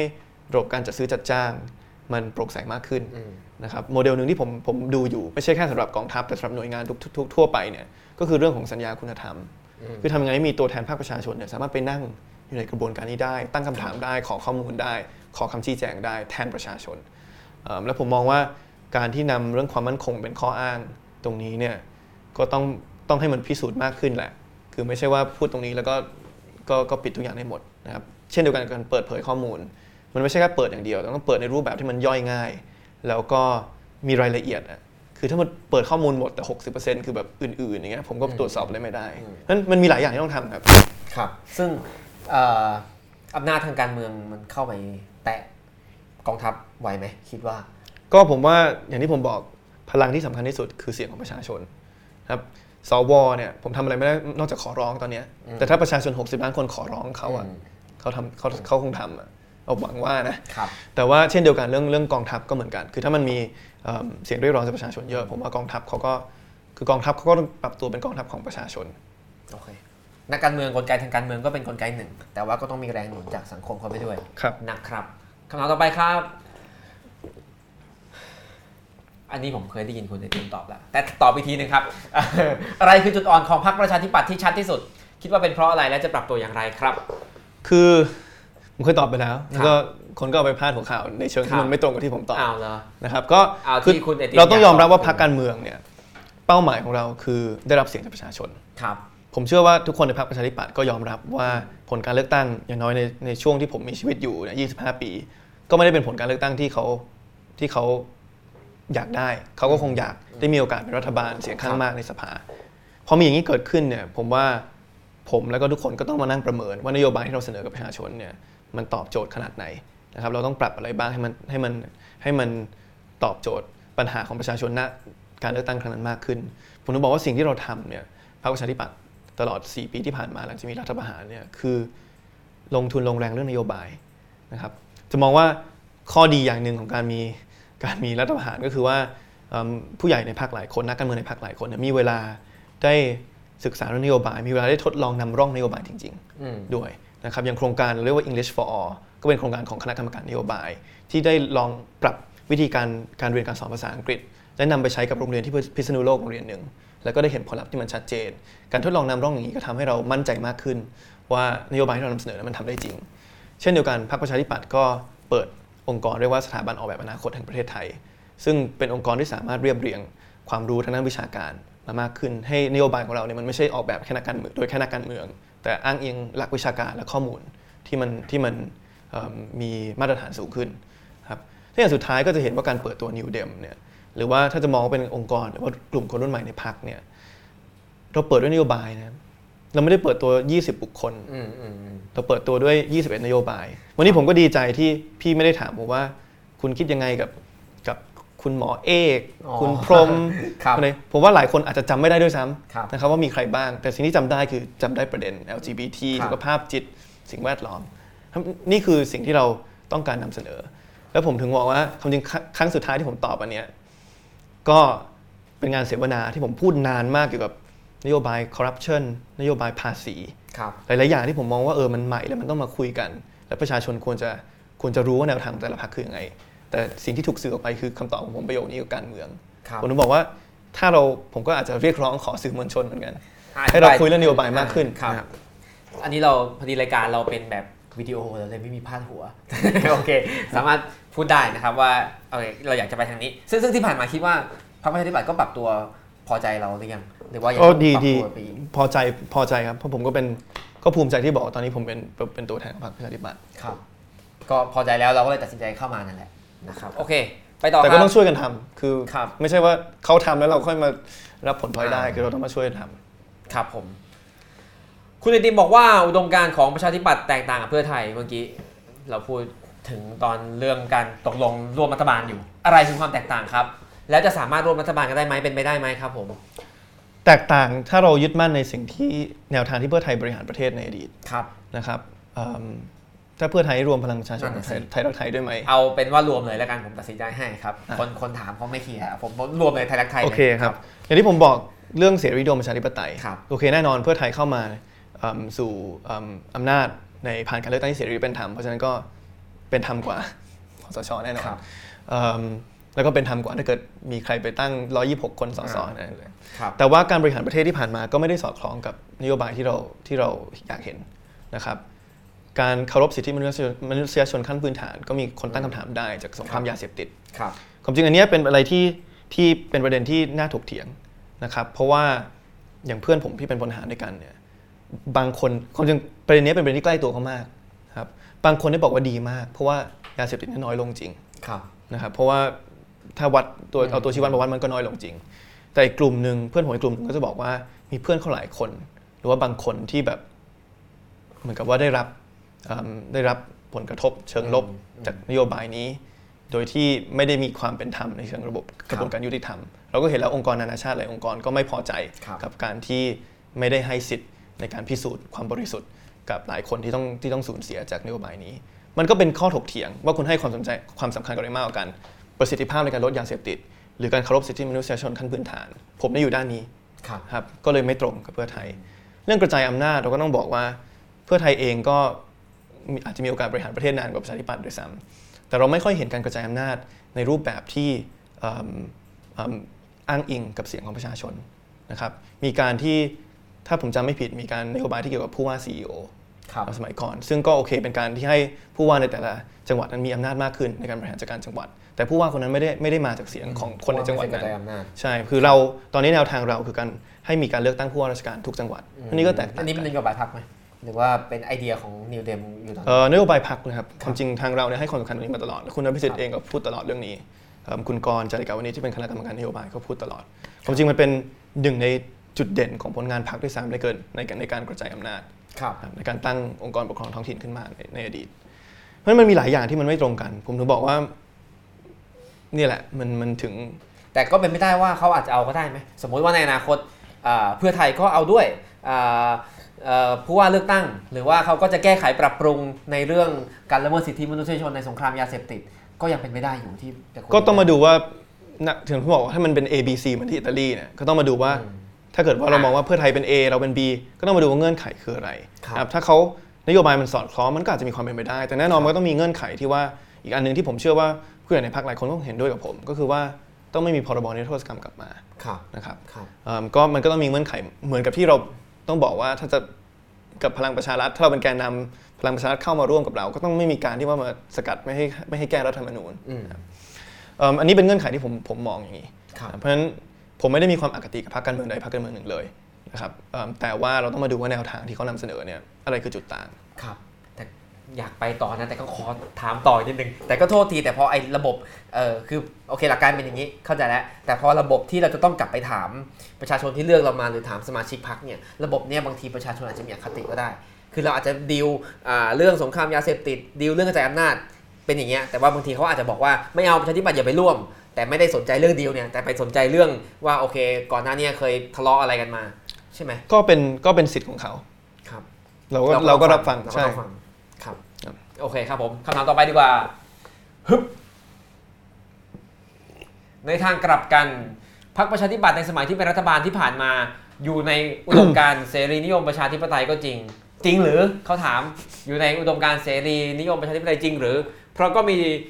โดนตั้งคำถามหลายอย่างเช่นกัน เช่นอะไรครับ ไม่เป็นไรอะต่อเลยครับ คือขอแยกระหว่างอุดมการณ์การปกครองเสรีนิยมประชาธิปไตยแล้วก็แนวทางทางเศรษฐกิจ ครับเพราะว่าอันนี้สำคัญนะครับเพราะว่าอาจจะมีอีกพรรคหนึ่งที่อุดมการณ์ตรงกันแต่แนวทางเศรษฐกิจต่างกันอาจจะมีอีกพรรคหนึ่งที่แนวการแนวทางเศรษฐกิจตรงกันแต่อุดมการณ์ทางการปกครองต่างกัน ซึ่งอันนี้เอ่อเป็นอุดมการณ์ทางการปกครองครับ ครับเอิ่มซึ่งผมมองว่าพรรคประชาธิปัตย์เป็นรัฐบาล ตอนนั้นเป็นรัฐบาลร่วม แล้วก็น่าจะเป็นอยู่ประมาณสองถึงสามปีครับ สิ่งที่พรรคประชาธิปัตย์เจอเยอะที่สุดตอนนั้นเนี่ยคือเรื่องของวิกฤตเศรษฐกิจครับนะครับความจริงทั่วโลกเนี่ยกำลังเข้าสู่วิกฤตเศรษฐกิจเอิ่มช่วงปี 2008ครับนะครับเพราะฉะนั้นคนเนี่ยผมถ้าผมจำสถิติไม่ผิดเนี่ยคนตกงานเดือนละหลายหมื่นคนต่อเดือน เพราะฉะนั้นพรรคประชาธิปัตย์เจอวิกฤตตรงนั้น ภารกิจหลักก็คือนำให้ไทยนั้นหลุดพ้นออกมาจากวิกฤตเศรษฐกิจครับความจริงสิ่งที่ที่ที่ที่อาจจะย้อนแย้งอย่างหนึ่งก็คือว่าการที่คนไม่พูดถึงเศรษฐกิจวิกฤตเศรษฐกิจครั้งนั้นน้อยมากเนี่ย ก็ผมก็ว่าก็เป็นผลงานของของทีมเศรษฐกิจของพรรคประชาธิปัตย์ในเวลานั้นนะครับตอนนั้นคุณกรณ์จติกาวนิชรัฐมนตรีว่าการกระทรวงการคลังก็ได้รับเอิ่มการชื่นชมจากต่างชาติเยอะมาก ในการแก้ไขปัญหาเศรษฐกิจในเวลานั้นนะครับแล้วถ้ามองเราเรามองเรื่องเสรีนิยมประชาธิปไตยเนี่ยเอิ่มประชาธิปัตย์ก็เป็นพรรคที่ยึดมั่นในการกระจายอำนาจมาตลอดนะครับอาจจะไม่ได้มีโอกาสสร้างสิ่งที่ตัวเองอยากเห็น เท่าที่ควรณเวลานั้น เพราะว่ามีวิกฤตเศรษฐกิจที่เข้ามาครับแต่ว่าถ้าเราย้อนกลับไปดูสมัยก่อนเนี่ยไม่ว่าจะเป็นการตั้งอบตอะไรก็ว่าไป เป็นพรรคประชาธิปัตย์ที่ขับเคลื่อนมาโดยตลอดนะเพราะฉะนั้นเสรีนิยมประชาธิปไตยอย่างหนึ่งคือการกระจายอำนาจครับอันนั้นก็สำคัญนะครับส่วนเรื่องแนวทางเศรษฐกิจผมก็พูดความจริงผมก็ว่าต้องบอกว่าแนวทางเศรษฐกิจของเราก็เป็นเหมือนที่เราพูดณวันนี้นะครับไม่ได้เปลี่ยนจากเดิม เราพูดว่าต้องลดความเหลื่อมล้ำโดยการเอิ่มลดหนี้สิน เพิ่มการออม ตอนที่เราเป็นรัฐบาลเราก็ตั้งกองทุนการออมแห่งชาติขึ้นมา ทำให้เพิ่มแรงจูงใจ ให้สมมติว่าคนที่อยากออมที่ไม่ได้อยู่ในประกันสังคมเนี่ยหรือหรือระบบข้าราชการเนี่ยเข้ามาออมรัฐสมทบ สมมติว่าออมร้อยบาทรัฐสมทบอีกร้อยบาทครับเราทำอย่างนี้มาโดยตลอด แล้วก็ก็หวังว่าครั้งเนี้ยแทนที่เราต้องต่อสู้วิกฤตวิกฤตเศรษฐกิจเนี่ยเราสามารถสร้างอะไรใหม่ๆกับสังคมไทยได้ครับจากประเด็นการตอบคำถามของคุณไอติมให้ง่ายขึ้นได้ว่า คุณไอติมก็เชื่อว่าที่ผ่านมาก็ได้เดินทางยึดมั่นตามแนวนี้แหละ ไม่ได้เป๋ออกนอกเส้นทาง ตอนเป็นรัฐบาลใช่ไหมครับครับตอนรัฐบาลเนาะ ซึ่งเมื่อกี้พูดถึงสมัยคุณอภิสิทธิ์เนาะครับโอเคอืมคุณฟรานเซสฮาร์นะครับถามว่าฟังดูแล้วคุณไอติมไม่เห็นด้วยกับทั้งแนวทางของพรรคพลังประชารัฐและพรรคเพื่อไทย แต่ถ้าสมมุติว่าต้องเลือกจริงๆอะหลังจากผลการเลือกตั้งออกมาแล้ว ต้องเลือกระหว่างเพื่อไทยกับประชารัฐเนี่ยจะร่วมกับใครคะเขาถามมาขอขอกลับไป 2 แนวทางที่ผมพูดครับสองหลักการหนึ่งคือข้อตกลงครับรายละเอียดคืออะไร ถ้าเราร่วมกับเพื่อไทยนโยบายที่เราจะผลักดันในฐานะรัฐบาลร่วมคืออะไรครับเงื่อนไขที่เขาต้องเขาต้องเขาต้องไม่ทำคืออะไรครับเช่นเดียวกับพลังประชารัฐเขาก็ต้องมีเงื่อนไขของเขาเหมือนกันนะ คือผมก็ไม่อยากบอกว่าประชาธิปัตย์เป็นใหญ่จะมาเลื่อนครับเขาก็มีเงื่อนไขของเขาเหมือนกันมันต้องมาดูว่าข้อตกลงที่ตกลงกันได้ของสองครับอันเนี้ยคืออะไร แล้วหลักการที่ 2 ก็คือต้องฟังความคิดเห็นประชาชน ครับพอขอความเป็นความชอบธรรมในการเลือกทิศทางหนึ่ง โอเคเพราะฉะนั้นคำตอบสำหรับคำถามเมื่อกี้ก็คือต้องดูอนาคตด้วยเหมือนกันใช่ คือนะครับมัน ยังตอบไม่ได้มันตอบไม่ได้จริงตอบไม่ได้คุณไอติมไม่ใช่ไม่ไม่ไม่ใช่บุคคลที่จะตอบได้ ต้องดูเงื่อนไขหลายอย่างนะครับ โอเคคำถามต่อไปเลยปองพูดได้เต็มปากไหมครับ ว่าอยากเป็นนักการเมือง เพราะว่าช่วงที่ผ่านมาเนี่ยคำคำว่านักการเมืองเนี่ยถูกทำให้มีความหมายที่ไม่ค่อยดีเท่าไหร่ แล้วอ่า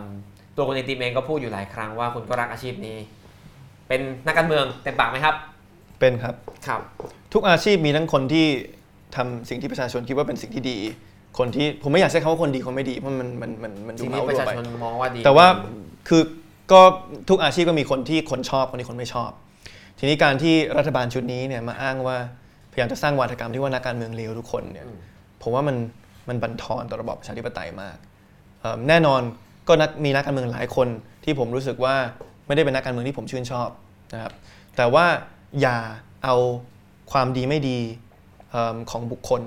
มาทำให้อาชีพอาชีพนั้นถูกทำลาย เพราะอาชีพนักการเมืองเนี่ยเป็นอาชีพที่ที่ที่สำคัญต่อการพัฒนาบ้านเมืองมากนะผมไปพูดกับเยาวชนที่ปัตตานีเอิ่มเรื่องนักการเมือง ผมถามว่าพอพูดเรื่องนักการเมืองเนี่ยคุณคิดถึงอะไรบอกคิดถึงเรื่องทุจริตคิดถึงเรื่องวุ่นวายที่เรื่องขัดแย้งเพราะว่าแล้วคุณอยากเห็นนักการเมืองแบบไหนนะครับเขาก็พูดอีกด้านหนึ่งเลย เพราะฉะนั้นมันไม่มีความจำเป็นว่านักการเมืองจะต้องเป็นแบบหนึ่งครับทีนี้สิ่งที่ย้อนแย้งกว่านั้นก็คือว่าคนที่สร้างวาทกรรมว่านักการเมืองไม่ดีเนี่ยก็ต้องถามว่าไอ้สิ่งที่เขาทำไม่ดีเนี่ยคืออะไร แล้ววันนี้สิ่งที่คุณทำอยู่มันเป็นยังไงอืมถ้ามันเหมือนกันเนี่ยผมว่ามันก็พิสูจน์แล้วว่า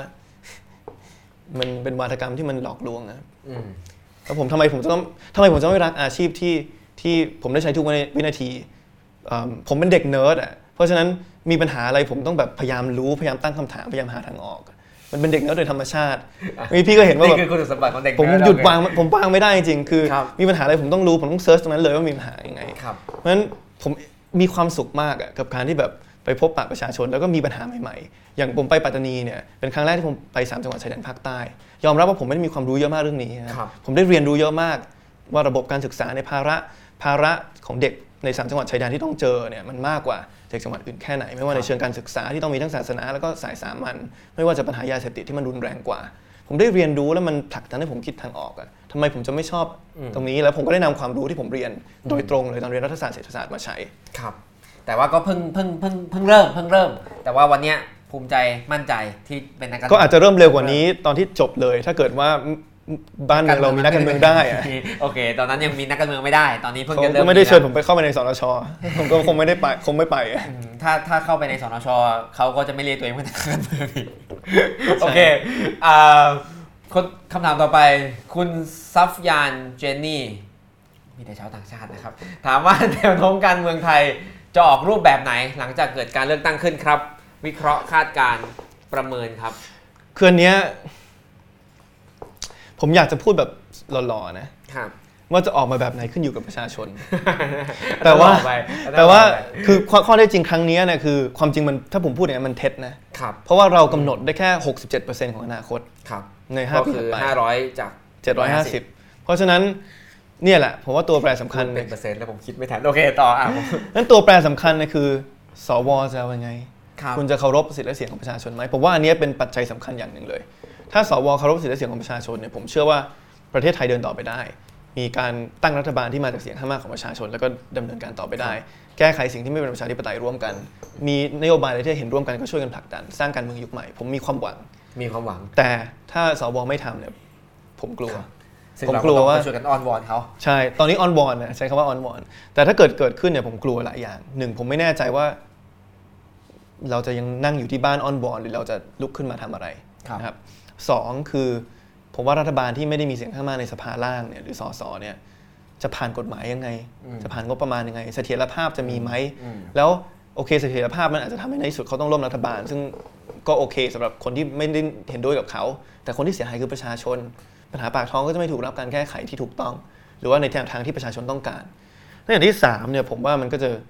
มันก็อาจจะมีการเลือกตั้งครั้งต่อไปเหมือนกันครั้งที่สองก็ก็คุณไอติมก็เห็นว่าหลังการเลือกตั้ง 62 เนี่ย ไม่มีเสถียรภาพทางการเมืองง่ายเราอาจจะมีเลือกตั้งหกสองทับหนึ่งหกสองทับสองครับถ้าเกิดว่าๆสามครั้งเลยเหรอทับสองโอทับเคสองโอเคถ้าเกิดว่าสวไม่เคารพเสียงอืมอืมโอเคครับ ก็น่าจะประเมินคล้าย ๆ กับหลาย ๆ ท่านที่ประเมินกันมาตลอดช่วงนี้นะครับครับคำถามต่อไปถามว่า ประเทศไทยอยู่ในความขัดแย้งทางการเมืองมา 13 ปีเป็นอย่างน้อย 13 ปีนี้คงนับตั้งแต่2548 นะครับอ่าตีโจทย์ความขัดแย้งอย่างไร อะไรคือรากของปัญหาความขัดแย้งทางการเมืองที่ผ่านมา แล้วก็นิวเดมเสนอคำตอบหรือทางออกของความขัดแย้งทางการเมืองครั้งใหญ่ครั้งนี้ด้วยไหมครับอะตีโจทย์ความขัดแย้งเนี่ยคือต้องยอมรับว่ามันมันรุนแรงมากนะครับอผมโตขึ้นมาเนี่ยมันเหมือนกับมันมีเสื้อสองสีอืมแล้วมันจะเป็นไปไม่ได้นะที่ผมจะเห็นด้วยกับสีหนึ่งในบางเรื่องเห็นด้วยกับอีกสีหนึ่งในบางเรื่องมันเป็นไปไม่ได้เลยเอิ่ม ในทาทีงหลันี้กการเป็นไปได้ แต่ว่าในสังคมมันอ่าดูยากใช่ใช่ไหมอืมครับโทษใช่ทีตอนใช่สี่แปดนี่อายุเท่าไหร่สี่แปดอายุสิบสามครับสิบสามเพิ่งไปอังกฤษพอดี ใช่ครับตกใจเหมือนกันยังยังพยายามจะเข้าใจว่ารัฐประหารคืออะไรครับเออทีนี้ผมว่าต้นต่อเนี่ยคือผมว่ามันมีภัยสองอย่างนะเอ่อหนึ่งคือต้องยอมรับว่ามีกลุ่มหนึ่งจริง ๆ ที่ไม่เชื่อมั่นในระบอบประชาธิปไตยครับแล้วก็มีความคิดว่าการที่ เอาอำนาจอื่นมาปกครองประชาชนเนี่ยดีที่สุดครับ อันนี้คือภัยคุกคามที่หนึ่งภัยคุกคามที่สองเนี่ยก็อาจจะเป็นการเข้ามาสู่อำนาจเอิ่มผ่านระบบการระบอบประชาธิปไตย แต่ไม่ได้บริหารด้วยจิตวิญญาณของประชาธิปไตย มีการไม่เคารพสิทธิมนุษยมนุษยชน มีการเอ่อไม่มีไม่มีความโปร่งใสในการบริหารครับครับมีการทำลายกลไกถ่วงดุลอำนาจไม่ว่าจะลดลดเอิ่มความเข้มแข็งของฝ่ายค้านหรือว่าของของเอิ่ม แทรกแซงองค์กรอิสระก็ว่าไปเพราะฉะนั้นสองอันนี้มันเลยตีกัน แล้วมันก็เลยทำให้มีความขัดแย้งนะครับถามว่านิวเดมจะเสนออะไรเนี่ยผมมองว่าความจริงมันไม่ใช่หน้าที่ของแค่นิวเดมอืมมันเป็นหน้าที่ของพรรคประชาธิปัตย์แล้วก็ทุกๆพรรคนะครับที่ทั้งพรรคใหม่แล้วก็พรรคที่เคยมีส่วนเกี่ยวข้องในความขัดแย้งในอดีต คือผมว่าถ้าเรายึดมั่นในอุดมการณ์เสรีนิยมประชาธิปไตยได้จริงๆเนี่ยผมเชื่อว่ามันมันข้ามทั้งสองพายุคามนี้ได้นะครับทีนี้เราก็ต้องเรียกความเรียกเรียกความเชื่อมั่นตรงนั้นกลับมา เราก็ต้อง บริหารประเทศที่มาจากการเลือกตั้งที่เสรีและเป็นธรรม คือไม่ได้มีการที่กลุ่มใดกลุ่มหนึ่งไปเรียกร้องให้มีอำนาจอื่นเข้ามา เราก็ต้องบริหารประเทศที่ไม่มีไม่มีการที่ทำให้ประชาชนนั้นเสื่อมเสื่อมต่อต่อระบอบประชาธิปไตยครับทีนี้ New Dem จะทำอย่างไรเนี่ยอย่างที่บอกคือ New Dem เป็นหนึ่งบทบาทที่ผมมี และผู้ร่วมก่อตั้ง New Dem มีในพรรคประชาธิปัตย์ในในบทบาทของ New Dem เนี่ยเรามองถึงอนาคต เรามองถึงประเด็นนโยบายต่างๆ ที่ตอบโจทย์คนรุ่นใหม่ครับเราก็ทำตรงนั้นต่อไปครับทำให้การเมืองมันสร้างสรรค์การเมืองเป็นเป็นการพูดคุยกับนโยบาย โดยที่ไม่ได้บอกว่าเอิ่มความขัดแย้งนั้นต้องลืมไป แต่มันก็เป็นบทเรียนที่ต้องต้องร่วมกับคนรุ่นก่อนในการหาทางออกนะครับแต่ผมมองว่าอุดมการณ์เสรีนิยมประชาธิปไตยอะสำคัญครับคือฟังดูวิชาการนิดนึงอะแต่ว่าผมเชื่อจริง ๆ ว่ามันจะนำพาประเทศไปสู่เอ่อการปรองดองแบบยุติธรรมได้ ครับ โอเค ข้ามดีกว่าอะบางคนวิจารณ์กลับมาเรื่องเนี้ยบางคนวิจารณ์ว่าพรรคประชาธิปัตย์ไม่มีตัวเลือกใหม่ คุณอภิสิทธิ์เองยังไม่เคยพาพรรคชนะเลือกตั้งเลย หากครั้งนี้ ไม่ชนะอีกแล้ว ถึงเวลาต้องเปลี่ยนแปลงภายในพรรคประชาธิปัตย์หรือยังครับโอเค ต้องย่อยทีละด้านอะพรรคประชาธิปัตย์ไม่มีตัวเลือกผมใหม่ผมผมเห็นด้วยผมไหมผมปกป้องคุณอภิสิทธิ์นิดนึงกันแล้วกันครับ ยังไม่เคยพาพรรคชนะเลือกตั้งในเชิงเอิ่มมีเสียงที่เยอะที่สุดจากการเลือกตั้งในภาคเดิมๆครั้งแรกแต่ว่าอ่ก็ต้องยอมรับว่าความจริงคะแนนนิยมของพรรคประชาธิปัตย์ในเชิงสัดส่วนครับในเชิงจำนวนคะแนนเนี่ยสูงขึ้นนะครับอืมเอ่อในช่วงที่คุณอภิสิทธิ์นั้นเป็นหัวหน้าพรรค นะครับอ้าวคำถามหายไปแล้วคำถามกลับมาครับคำถามกลับมาโอเคทีนี้ถามว่าไม่เป็นตัวเลือกใหม่เนี่ยโอเคไม่ดีไม่มีตัวเลือกใหม่จริงไหมไม่มีตัวเลือกใหม่ เหมือนกับคือถ้า คือยังไงก็ต้องเป็นคุณอภิสิทธิ์ขึ้นมา ไม่มีใครจะมาสู้คุณอภิสิทธิ์ก็มีที่จะก็ไปก็มีมีอยู่สองคนนะก็ไม่ได้ทันทีไงยังไงก็เป็นคุณอภิสิทธิ์เป็นต่ออย่างเงี้ยแต่ก็สดงว่าแต่ก็แข่งขันกันจริงนะครับ ก็แข่งขันกันจริงทีนี้ถามว่าไม่มีตัวเลือกใหม่เนี่ยโอเค หัวหน้าพรรคมี DNA เหมือนเดิม ชื่อเดิม บัตรประชาชนอันเดิม อืมแต่ว่าสองอย่างที่เปลี่ยน ครับ อ่าอย่างแรกคือบริบทของการเข้ามาสู่ตำแหน่งหัวหน้าพรรคแตกต่างอ่านะครับครับตอนนี้เป็นการเข้ามาสู่บริบทหัวหน้าพรรคที่สมาชิกทุกคนเลือกครับมันสำคัญมากนะครับ เพราะว่าพอเรามีอ่ากระบวนการที่ประชที่สมาชิกเลือกเข้ามาแล้วเนี่ยสมาชิกก็เลือกแนวทางที่เขานำเสนอ ที่มันแตกต่างจากผู้สมัครคนอื่น เพราะฉะนั้นคุณอภิสิทธิ์ก็มีอ่ามีความชอบธรรมที่จะเรียกร้องให้คณะกรรมการบริหารพรรคและสมาชิกพรรคทุกคน หรือว่าตัวแทนพรรคทุกคนเนี่ยทำตามแนวทางที่สมาชิกเลือกเข้ามาอืม เพราะฉะนั้นมันชัดเจนอ่าแล้วก็มีเขาเรียกว่าภาษาอังกฤษเขาเรียกว่า mandate อะมีมีความชอบธรรมมากกว่า สามารถหนักแน่นในแนวทางที่ตัวเองเชื่อนั้นได้มากกว่าสมัยก่อน อย่างที่สองคือพรรคประชาธิปัตย์ไม่ได้มีแค่หัวหน้าพรรคครับนะครับเอิ่มพรรคประชาธิปัตย์ก็มีบุคลากรใหม่ๆเข้ามาเสมอ ผมก็ไม่ได้ตั้งใจจะเข้ามา เพื่อจะไม่เป็นตัวเลือกใหม่นะผมก็มองว่าผมก็หวังว่าคนมองว่าผมเป็นตัวเลือกใหม่นะครับครับเอิ่มก็คำถามเพราะฉะนั้นที่ที่เพราะฉะนั้นที่บอกว่าพรรคประชาธิปัตย์ไม่มีตัวเลือกใหม่เนี่ยไม่จริงหรอกไม่จริงหรอกแต่มันมีอันสุดท้ายผมจำไม่ได้แล้วถ้าสุดท้ายถามว่าต้องเปลี่ยนแปลงหรือยังถ้าคุณอภิสิทธิ์นำพาพรรคประชาธิปัตย์ไม่ประสบความสำเร็จในการเลือกตั้งครั้งนี้เนี่ยผมเชื่อว่าเขาก็จะทำเหมือนที่เขาเคยทำมาในอดีตครับก็คือลาออกอืมแสดงความรับผิดชอบลาออก ซึ่งก็เคยลาออกมาแล้วครั้งหนึ่งใช่ครับใช่ไหมแล้วก็มีการเลือกตั้งกลับขึ้นมา ทีนี้สิ่งที่แตกต่างครั้งเนี้ยคือพอลาออกปุ๊บเนี่ย กระบวนการเลือกตั้งหัวหน้าพรรคมันต่างจากเดิมแล้ว คือต้องเปิดให้สมาชิกครับอืมทั่วประเทศครับ1-2 ล้านคนเลือกครับเพราะฉะนั้นก็ต้องถามว่าอย่างนั้นต้องถามว่าคุณอภิสิทธิ์จะเสนอตัวเองหรือเปล่าอันนี้ก็ต้องไปถามเขาผมไม่แน่ใจนะครับแต่ว่าถ้าถึงแม้เขาเสนอตัวแล้วประชาชนรู้สึกว่าถึงเวลาต้องเปลี่ยนครับเขาก็เปลี่ยนได้ครับนี่เป็นกระบวนการพักการเมืองเดียวที่ทำตรงนี้ได้นะครับอืมพักการเมืองอื่นเนี่ยถ้าสมาชิกอยากจะเปลี่ยนหัวหน้าพรรคผมไม่รู้ว่าทำกันยังไงอะอืมอืมก็อะเผื่อจะดูเป็นแบบอย่างแล้วทำบ้าง คือผมโอเคนะ ผมอยากให้เห็นทุกพรรคการเมืองทำอย่างนี้เพราะว่าที่อังกฤษอเมริกามันก็เป็นอย่างนี้ทุกพรรคการเมืองนะครับอืมครับ ถ้ามันมีวันนั้นที่ต้องมีการเปลี่ยนแปลงหัวหน้าพักให้สมาชิกเลือกใหม่ สมัครได้ไหมคุณไอติมจะเป็นโอ้ตัวเลือกหนึ่งไหมต้องไปดูคุณสมบัติ เข้าใจว่าไม่ได้ไม่ได้จำกัดอายุไม่ใช่วันอายุเพราะฉะนั้นก็โอเค ทีนี้ก็ต้องมีการรับรองจากจากอดีตสสคนอื่น ไม่ทราบข้อบังคับผมไม่ไม่ไม่เคยคิดเลยไม่ได้อ่านเลยยังไม่เคยคิด ยังไม่เคยคิดว่าวันหนึ่งเราจะไปถึงตรงนั้นหรือเปล่าครับก็ทีละขั้นทีละตอนครับตอนนี้อ๋อผม ขอให้ได้เป็นผู้สมัครก่อนเถอะ โอเคครับผม ขอให้ลงเลือกตั้งสักครั้งหนึ่งให้ได้ต่อ คนเดิมคุณฟรานเซส5กลับมาอีกครั้งหนึ่ง คุณคิดอย่างไรกับแนวทางของพรรคอนาคตใหม่อะเคยคิดจะร่วมงานกับอนาคตใหม่บ้างไหมคะอืมหลังจากที่เพื่อไทยก็มีบางอย่างไม่ตรง พลังประชารัฐมีบางอย่างไม่ตรงอนาคตใหม่แล้วครับ ความจริงตอนเปิดตัวเนี่ยก็ต้องยอมรับว่ามีมีหลายอย่างที่ผมรู้สึกว่ามันมันไปด้วยกันได้ในเชิงนโยบายครับเขาพูดถึงการกระจายอำนาจ เราพูดถึงการกระจายอำนาจ เขาพูดถึงรัฐสวัสดิการครับเราพูดถึงรัฐสวัสดิการ เขาพูดไม่เอาคอสช เราก็ไม่เอาคอสช ใช่ครับ เพราะฉะนั้นมันก็มีหลายอย่างที่มันไปด้วยกันได้ ทีนี้จะร่วมเป็นรัฐบาลหรือไม่เป็นเนี่ยก็ต้องมาดูเงื่อนไข ผมกลับไปหลักการเดิม เพราะมันมันมันต้องยึดมั่นตรงนั้นจริงๆแต่ว่าเอิ่มการร่วมมือในแต่ละกรณีเนี่ยผมมองว่าเป็นไปได้ อย่างผมเคยขึ้นเวทีกับกับตัวแทนโฆษกนะครับโฆษกหรือว่าระดับหัวหน้าพักอนาคตใหม่หลายคนก็พูดถึงแนวทางที่ไม่ได้ขัดแย้งกับผมในการเอ่อ ให้สิทธิสมรสครับกลุ่ม LGBT นะครับถ้ามันมีเกณฑ์ทหารอะไรนี่ก็พูดเหมือนกันอ่าแต่อันนั้นไม่ได้ลงรายละเอียดผมเลยไม่แน่ใจว่ามันยังไง ทีนี้แต่ถ้าเขาเห็นด้วยกับผม แล้วเขาอยากมาร่วม ผมก็ยินดีนะครับในเรื่องกรณีกรณีไปเอิ่มแต่ก็ต้องยอมรับว่าก็กังวลอืมหลังจากที่ว่าพยายามจะจัดเอิ่มงานฟุตบอลเตะฟุตบอลหรือว่าเล่นกีฬากระชับมิตรแล้วเขาตัดสินใจไม่ร่วมและเหตุผลหนึ่งคือครับโอเคเหตุผลเหตุผลหนึ่งคือพลังประชารัฐซึ่งเป็นสิทธิของเขา แต่อีกเหตุผลหนึ่งคือประชาธิปัตย์นะครับครับเพราะฉะนั้นผมก็เริ่มกังวลแล้ว ว่าถึงแม้ผมมีแนวทางหนึ่งนโยบายหนึ่งที่เขาสนับสนุนเนี่ยเขาจะสมาชิกเขาจะอนุญาตให้เขามาร่วมกับเราอืมเซ็นชื่อด้วยกันเกี่ยวกับกฎหมายตรงนี้ไหมอะครับเพราะว่าก็ต้องอย่างที่ผมบอกว่าผมก็ต้องหาความชอบธรรมเวลาไปร่วมกับฝ่ายอื่นว่า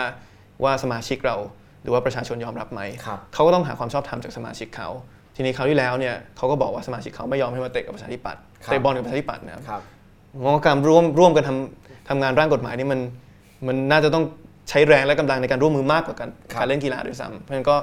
คือก็หวังว่ามันถ้ามันเห็นมีนโยบายเนี่ยที่เห็นด้วยตรงกันก็จะร่วมกันได้ก็หวังว่าเขาจะเห็นตรงกันตรงนี้อืมคือตอนเนี้ยเท่าที่นโยบายเท่าที่เห็นเนี่ยยังไม่มีอะไรที่คิดว่าร่วมงานกันไม่ได้ เพียงแค่ว่าสมาชิกเราและสมาชิกเขาอาจจะไม่ก็ต้องไปดูรายละเอียด แต่อย่างที่ผมบอกว่าแนวทางอย่างเรื่องการกระจายอำนาจอย่างเรื่องการการสร้างรัฐสวัสดิการ ซึ่งเราก็พยายามเริ่มทำด้วยกันเบี้ยเบี้ยผู้สูงอายุสมัยก่อนที่เขาจะไปต่อยอดเนี่ยก็ก็มันก็ร่วมกันได้ ครับอยากถามต่อหน่อยไหนๆก็เข้าเรื่อง นี่ไม่ได้เตรียมมาเนี่ยอะพอไม่ได้เตะฟุตบอลแล้วเนี่ยยังยังยังยังมียังมีอยู่แต่ว่าครับอนาคตใหม่ไม่ร่วมใช่ไหมครับเอ่อเข้าใจเข้าใจยังไงทำความเข้าใจยังไงกับเหตุผลที่สมาชิกพรรคเขาไม่ยอมให้พรรคเขามาร่วมเตะฟุตบอลกับพรรคประชาธิปัตย์ก็เป็นสิทธิ์ของเขานะครับผมไม่รู้ว่ากระบวนการภายในเขารับฟังเสียงสมาชิกยังไง ผมได้มีโอกาสเห็นโพลของ New Gen Network อืมตอนนั้นเขาทำโพลขึ้นมาว่าควรจะเตะไม่เตะครับเอิ่มคุณยังต้องบอกว่าเล่นกีฬาไม่เล่นกีฬาเพราะมันไม่ได้มีแค่บอลอย่างเดียว แต่ว่าก็ความจริงในโพลนั้นเนี่ยคนโหวตว่าให้ให้ให้มาร่วมนะครับเหรอเหรอให้มาร่วมเยอะกว่า กับกับประชาธิปัตย์นะครับคือพลังประชารัฐอีกเรื่องอีกเงื่อนไขหนึ่ครังบ แต่ว่าอย่างที่ได้รู้กันนับถึงวันนี้เขาก็ยังไม่ได้เขาก็ไม่ตอบรับแล้วก็ไม่ได้ร่วมอยู่ดี ครับ แต่กับประชาธิปัตย์ผมเห็นโพลใน New Gen Network ถ้าผมจำไม่ผิดเนี่ยก็สูสีนะ แต่รู้สึกประมาณ 55 45 ให้มาร่วม มันก็แน่นอนเขาคงคงมีกระบวนการอื่นที่ฟังสมาชิกครับ ด้วย แต่ว่าก็เป็นสิทธิ์ของเขาครับผมว่าเป็นสิทธิ์ของเขา ผมได้ยินอย่างนี้ ผมก็สรุปเอง อันนี้ผมขอโทษนะผมขอสรุปเองมมันมีหลายความเห็นแล้วมันก็วุ่นวายมากช่วงนั้นก็เป็นดราม่าเนอะแต่ว่าความเห็นหนึ่งที่ค่อนข้างชัดก็คือเขาก็มองว่าประชาธิปัตย์พยายามจะสร้างภาพลักษณ์ตัวเองใหม่ โดยมีนิวเดมเนี่ยสร้างสร้างภาพลักษณ์ให้ให้ลืมเรื่องอดีตที่เคยผิดพลาดเคยขัดแย้งเคยทะเลาะอะไรกันมาก็โอเค เรามาเริ่มต้นกันใหม่ซะโดยการมาเตะฟุตบอลกัน แล้วการที่เข้าไปเตะฟุตบอลด้วยกันเนี่ยมันก็แปลว่าโอเคเราจะยอมรับกันและใน เรื่องที่ผ่านมาก็ลืมๆกันไป ซึ่งคนหลายคนเขาไม่อยากให้ลืมเขาก็เลยไม่ยอมรับอะไรครับเงี้ยมก็อย่างที่ผมบอกไปตอนต้นรายการ หรือว่าตอนที่ช่วงที่สัมภาษณ์ว่าการไปข้างหน้าเนี่ยมันมี 2 ด้าน ด้านหนึ่งคือโอเค เรื่องอดีตมันก็ต้องหาความยุติธรรมกับสิ่งที่หลายฝ่ายอาจจะรู้สึกว่าไม่ยุติธรรม แต่ในอนาคตเนี่ยผมมองว่าควบคู่ไปด้วยกันเนี่ยประเด็นไหนหรือกรณีไหนที่เราที่เราเห็นเห็นเห็นด้วยกันเนี่ยก็ควรจะผลักดันร่วมกันได้ ผมขึ้นเวทีกับหลายพรรคการเมืองมากไม่อยากพูดถึงแค่พรรคอนาคตใหม่พรรคเดียว ผมขึ้นเวทีกับหลายพรรคการเมืองมากและทุกพรรคก็พูดกันหมด โดยเฉพาะเวทีเสวนาคนรุ่นใหม่กับการเมืองไทยเนี่ยซึ่งเป็นหัวข้อที่มันมีมาตลอด ก็จะพูดประมาณว่าถ้าเห็นด้วยกันเกี่ยวกับนโยบายนี้ก็ผลักดันด้วยกันได้ครับ ผมก็มองว่าในเมื่อหลังการเลือกตั้งเนี่ยมันคงมีหลายนโยบายที่มันเห็นตรงกันครับเอิ่มมันก็เป็นการเริ่มต้นที่ดีที่ทำความรู้จักกันก่อน เผื่อที่ว่าถ้าวันหนึ่งประชาชนได้มีโอกาสเลือก หรือว่าเราได้รับเลือกจากประชาชนให้เข้าไปนั่งในสภาเนี่ย ก็จะได้ทำงานด้วยกันรู้จักกันกันใกล้ขึ้นไม่ได้หมายความว่าเราต้องลืมสิ่งในอดีตที่ต้องต้องต้องหาความยุติธรรมในสิ่งที่ที่ที่หลายคนอาจจะจะข้องใจอยู่ แต่ว่าตรงนี้มันก็ต้องควบคู่ไปด้วยได้นะครับครับโอเคนี่คือการเมืองยุคใหม่ไงคือถ้าเราถ้าเราคืออันนี้มันไม่ได้บอกว่าไม่ไม่ควรจะไม่ควรจะไม่มีครับแต่ถ้ามันมีแต่อันนี้เนี่ยมันก็มันก็ไปสู่ยุคใหม่ไม่ได้ครับแต่ถ้ามีเตะบอลชวนเตะบอลช่วยนักโทษการเมืองกันก่อน ก็ไม่ได้รังเกียจอะไร ก็ต้องก็ต้องรอดูก็ใช่ครับก็ก็คือดูเงื่อนไข ครับก็อย่างที่บอกความจริงวันนั้นก็มีการพูดคุยถึงว่าเราจะแสดงจุดยืนอะไรร่วมกันได้ อืม เช่น เรียกร้องให้มีการเลือกตั้ง24กุมภาเรียกร้องให้ปลดล็อกอืมอืม ก็ก็คุยกันอยู่ครับขอบคุณครับ มีไหมครับ มีนักการเมืองที่ชื่นชอบไหม ทั้งในไทยและต่างประเทศ เอ้ย แย่งผมเลยนี่คำถามที่ผมเตรียมไว้ โอเคครับ มีโอเค ไอดอลไหมครับผมผมขอแถมนิดนึงว่า ที่ไม่ใช่พรรคประชาธิปัตย์อะ โอเคโอเคขอต่างประเทศก่อนง่ายอ่า ไม่ใช่ประชาธิปัตย์แน่นอน โอเคครับ เอ่อผมเนี่ยพยายามไม่ยึดติดกับตัวบุคคล เพราะว่าครับ อย่างหนึ่งคือถ้าเรายึดกับตัวบุคคลคนหนึ่งเนี่ยโอกาสผิดหวังอกหักมันสูง ผมพยายามหาข้อดีของแต่ละคน ถ้าต่างประเทศเนี่ยผมมี 3 คนที่ผมชอบมาก อืม ชอบแต่ละด้านของเขา อย่างแรกคือมาร์กาเร็ต t ัตเชอร์ครับ ผมไม่ได้เห็นด้วยอุดมการณ์เขานะ ไม่ได้เห็นด้วยตรงกับนโยบายเขา แต่เขาเป็นคนที่อุดมการณ์เขาหนักแน่นมาก อืม คือคุณไม่ต้องกลัวเลยว่ากระแสจะไปด้านไหนอะ แทตเชอร์เขาจะมีคำตอบเหมือนเดิมอุดมการณ์เดิมตลอดเกี่ยวกับการแก้ไขปัญหานั้นอืมนะครับจะถูกผิดจะเห็นด้วยไม่เห็นด้วยก็ว่ากัน แต่คุณไม่ต้องกลัวว่าเขาจะเขาจะไม่ยึดมั่นครัในอุดมการณ์เขาอย่างที่สองอันนั้นคือพรรคอนุรักษ์นิยมของอังกฤษครับคนที่สองคือพรรคตรงข้ามนะพรรคแรงงานของของของของอังกฤษเหมือนกันของอังกฤษเหมือนกันก็คือโทนี่แบร์ครับโทนี่แบร์เนี่ยเข้าเป็นนักการเมืองในช่วงที่พรรคแรงงานเนี่ยประสบความล้มเหลวสูงสุด หลังจากอืมหลังจากเอ่อ สงครามโลกครั้งที่ 2 คือปี 1983 ได้จำนวนสสน้อยที่สุดในประวัติศาสตร์ หลังจากการเลือกหลังจากสงครามโลกครั้งที่ 2 โทนี่แบร์ก็กล้ามีความกล้าที่จะปฏิรูปพรรคเห็นว่าถ้าจะเดินไปอย่างเดิมๆเนี่ยมันไม่ได้แล้ว มันต้องปรับ และตอนที่ปรับเนี่ยก็แน่นอนมีเสียงมีแรงเสียดทาน จากทั้งคนในพรรคหรือว่าหรือว่าฐานเสียงพรรคดังเดิมว่าถ้าคุณไปเนี่ยมันก็จะพาไปในทางที่มันไม่ได้ยึดมั่นกับอุดมการณ์พรรคแรงงานตอนแรก อะไรก็ว่าไปเขาก็กล้ากล้าที่จะเปลี่ยนแนวทางบางอย่างในการบริหารเศรษฐกิจ กล้าที่จะเปิดกว้างพยายามตอนนั้นพยายามผลักดันแต่รู้สึกว่าไปได้ไกลไม่สุดในการให้สมาชิกเลือกตั้งหัวหน้าพรรคนะครับกล้าที่จะปฏิรูปพรรคคนที่สามเนี่ยคือผมว่าอันนี้อาจจะแบบเป็นเหตุผลที่ไม่ได้จริงจังนิดนึงคือโอบาโอบามาเห็นผมไม่จริงจังด้วยครับ เพราะว่าโอบามาเนี่ยคือผมมองว่าเป็นประธานาธิบดีสหรัฐนี่เป็นอะไรที่เครียดมากนะอ่าน่าจะเป็นงานหนึ่งในงานที่เครียดที่สุดในในในโลกเลยครับแต่เขาดูคือผมมองเขาแล้วเหมือนกับคนปกติอีกคนหนึ่งอะ แล้วผมก็อยากให้คนมองนักการเมืองไทย แล้วก็นักการเมืองไทยทำตัวเป็นคนปกติอีกคนหนึ่งเหมือนกันเอิ่มผมเคยไปออกรายการหนึ่งแล้วคนก็มาแปลกใจว่า คุณไอติมไม่มีแบบบริวารมาสิบคนเดินตาม ไม่มีแบบรถเบนซ์มาส่งรับอะไรอย่างนี้เหรอผมก็เอ้ยมันต้องมันต้องมีอย่างนั้นด้วยเหรอเอิ่มแล้วผมก็คิดว่าโอเคโอบามานักก็การเมืองเก่าๆบางคนเขาก็มี คือถ้ามีเพื่อความปลอดภัยก็อย่างหนึ่งอ่านนะครับแต่ว่าอย่างโอบามาเขาก็ไม่ได้ทำตัวให้เหมือนกับว่าเขาเป็นอะไรที่มัน ให้นักการเมืองเป็นอะไรมากกว่าแค่เป็นอาชีพอาชีพหนึ่งในสังคมครับนั่นก็คือ 3 คนที่ผมชอบครับคนคนไทยมีไหมถ้าคนไทยแล้วไม่ใช่ประชาธิปัตย์ใช่ไหมครับความจริง อันนี้ตอบยากเนาะเพราะผมตอบไปนี่ก็เปลี่ยนคำถามขอโทษอ๋อแต่อดีตแต่ก็ได้เสียชีวิตไปแล้วมีหไม่แต่แต่อันนี้อันนี้ประโยชน์ที่ผมชอบก็คือว่า อาจารย์ชัดชาติครับนะครับผมว่าอาจารย์ชัดชาติก็เป็นคนที่ค้นหาแนวทางคือเหมือนกับว่า ค้นหานโยบายทางออกของประเทศด้วยการครับสัมผัสกับอะไรจริง ๆ ก็จะเห็น ตาม Facebook แกก็จะเห็นแกพยายามครับพูดคุยกับประชาชนได้มากที่สุด เพื่อจะหาแนวทางนะครับเอาความรู้ทางทฤษฎีที่แกมีมาบวกกับอืมการการปฏิบัติเอิ่มหรือว่าผลกระทบในสำหรับประชาชนจริงครับๆแล้วเขาก็พูดประโยคนึงที่ผมก็ชอบเหมือนกันครับก็คือเขาก็พูดว่าตอนที่เขาเป็นรัฐบาลเนี่ยเขาต้องขอบคุณฝ่ายค้านอืมเพราะว่าซึ่งตอนนั้นเป็นประชาธิปัตย์ใช่ แต่ว่าหลักการคือว่าฝ่ายค้านเนี่ยมีหน้าที่นำเสนอข้อมูลที่รัฐบาลครับอาจจะอาจจะตกหล่นไปครับเขาก็บอกว่าความจริงตอนนั้นเนี่ยฝ่ายค้านก็ทำหน้าที่ที่ช่วย ให้เขาสามารถครับ เอิ่มเห็นว่าเอ้ยเราต้องมาพัฒนาตรงนี้เพิ่มขึ้นได้ นี่คือการแข่งขันที่สร้างสรรค์ครับนะครับซึ่งแนวทางของคุณชาติชาติก็หลาย ๆ คนก็ค่อย ๆ ลอกมาเนาะเอาแล้วคุณไอติมเชื่อเรื่องคนเท่ากันเสรีภาพในการแสดงออกเท่าที่พูดมาเมื่อกี้ มองกรณีของคุณไผ่ดาวดินอย่างไรครับ คุณอืมไผ่ดาวดินตอนนี้รับโทษมา 2 ปีเต็มแล้วครับ จาก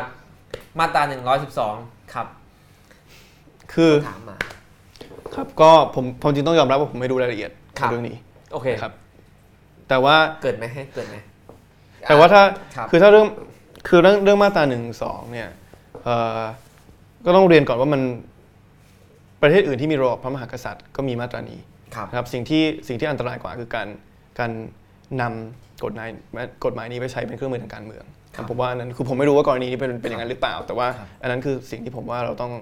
เราต้องอืมเราต้องระมัดระวังมากที่สุดเกี่ยวกับเรื่องนี้ ถ้าเขากลายเป็นเหยื่อทางการเมือง ผมก็เห็นว่ามีปัญหาอืมอะอย่างนี้นะที่ผมพูดแล้วกันครับผ่านไปดูมีหลายคำถามนะครับ โอเคอ่าในความเห็นของคุณไอติม โอ้โห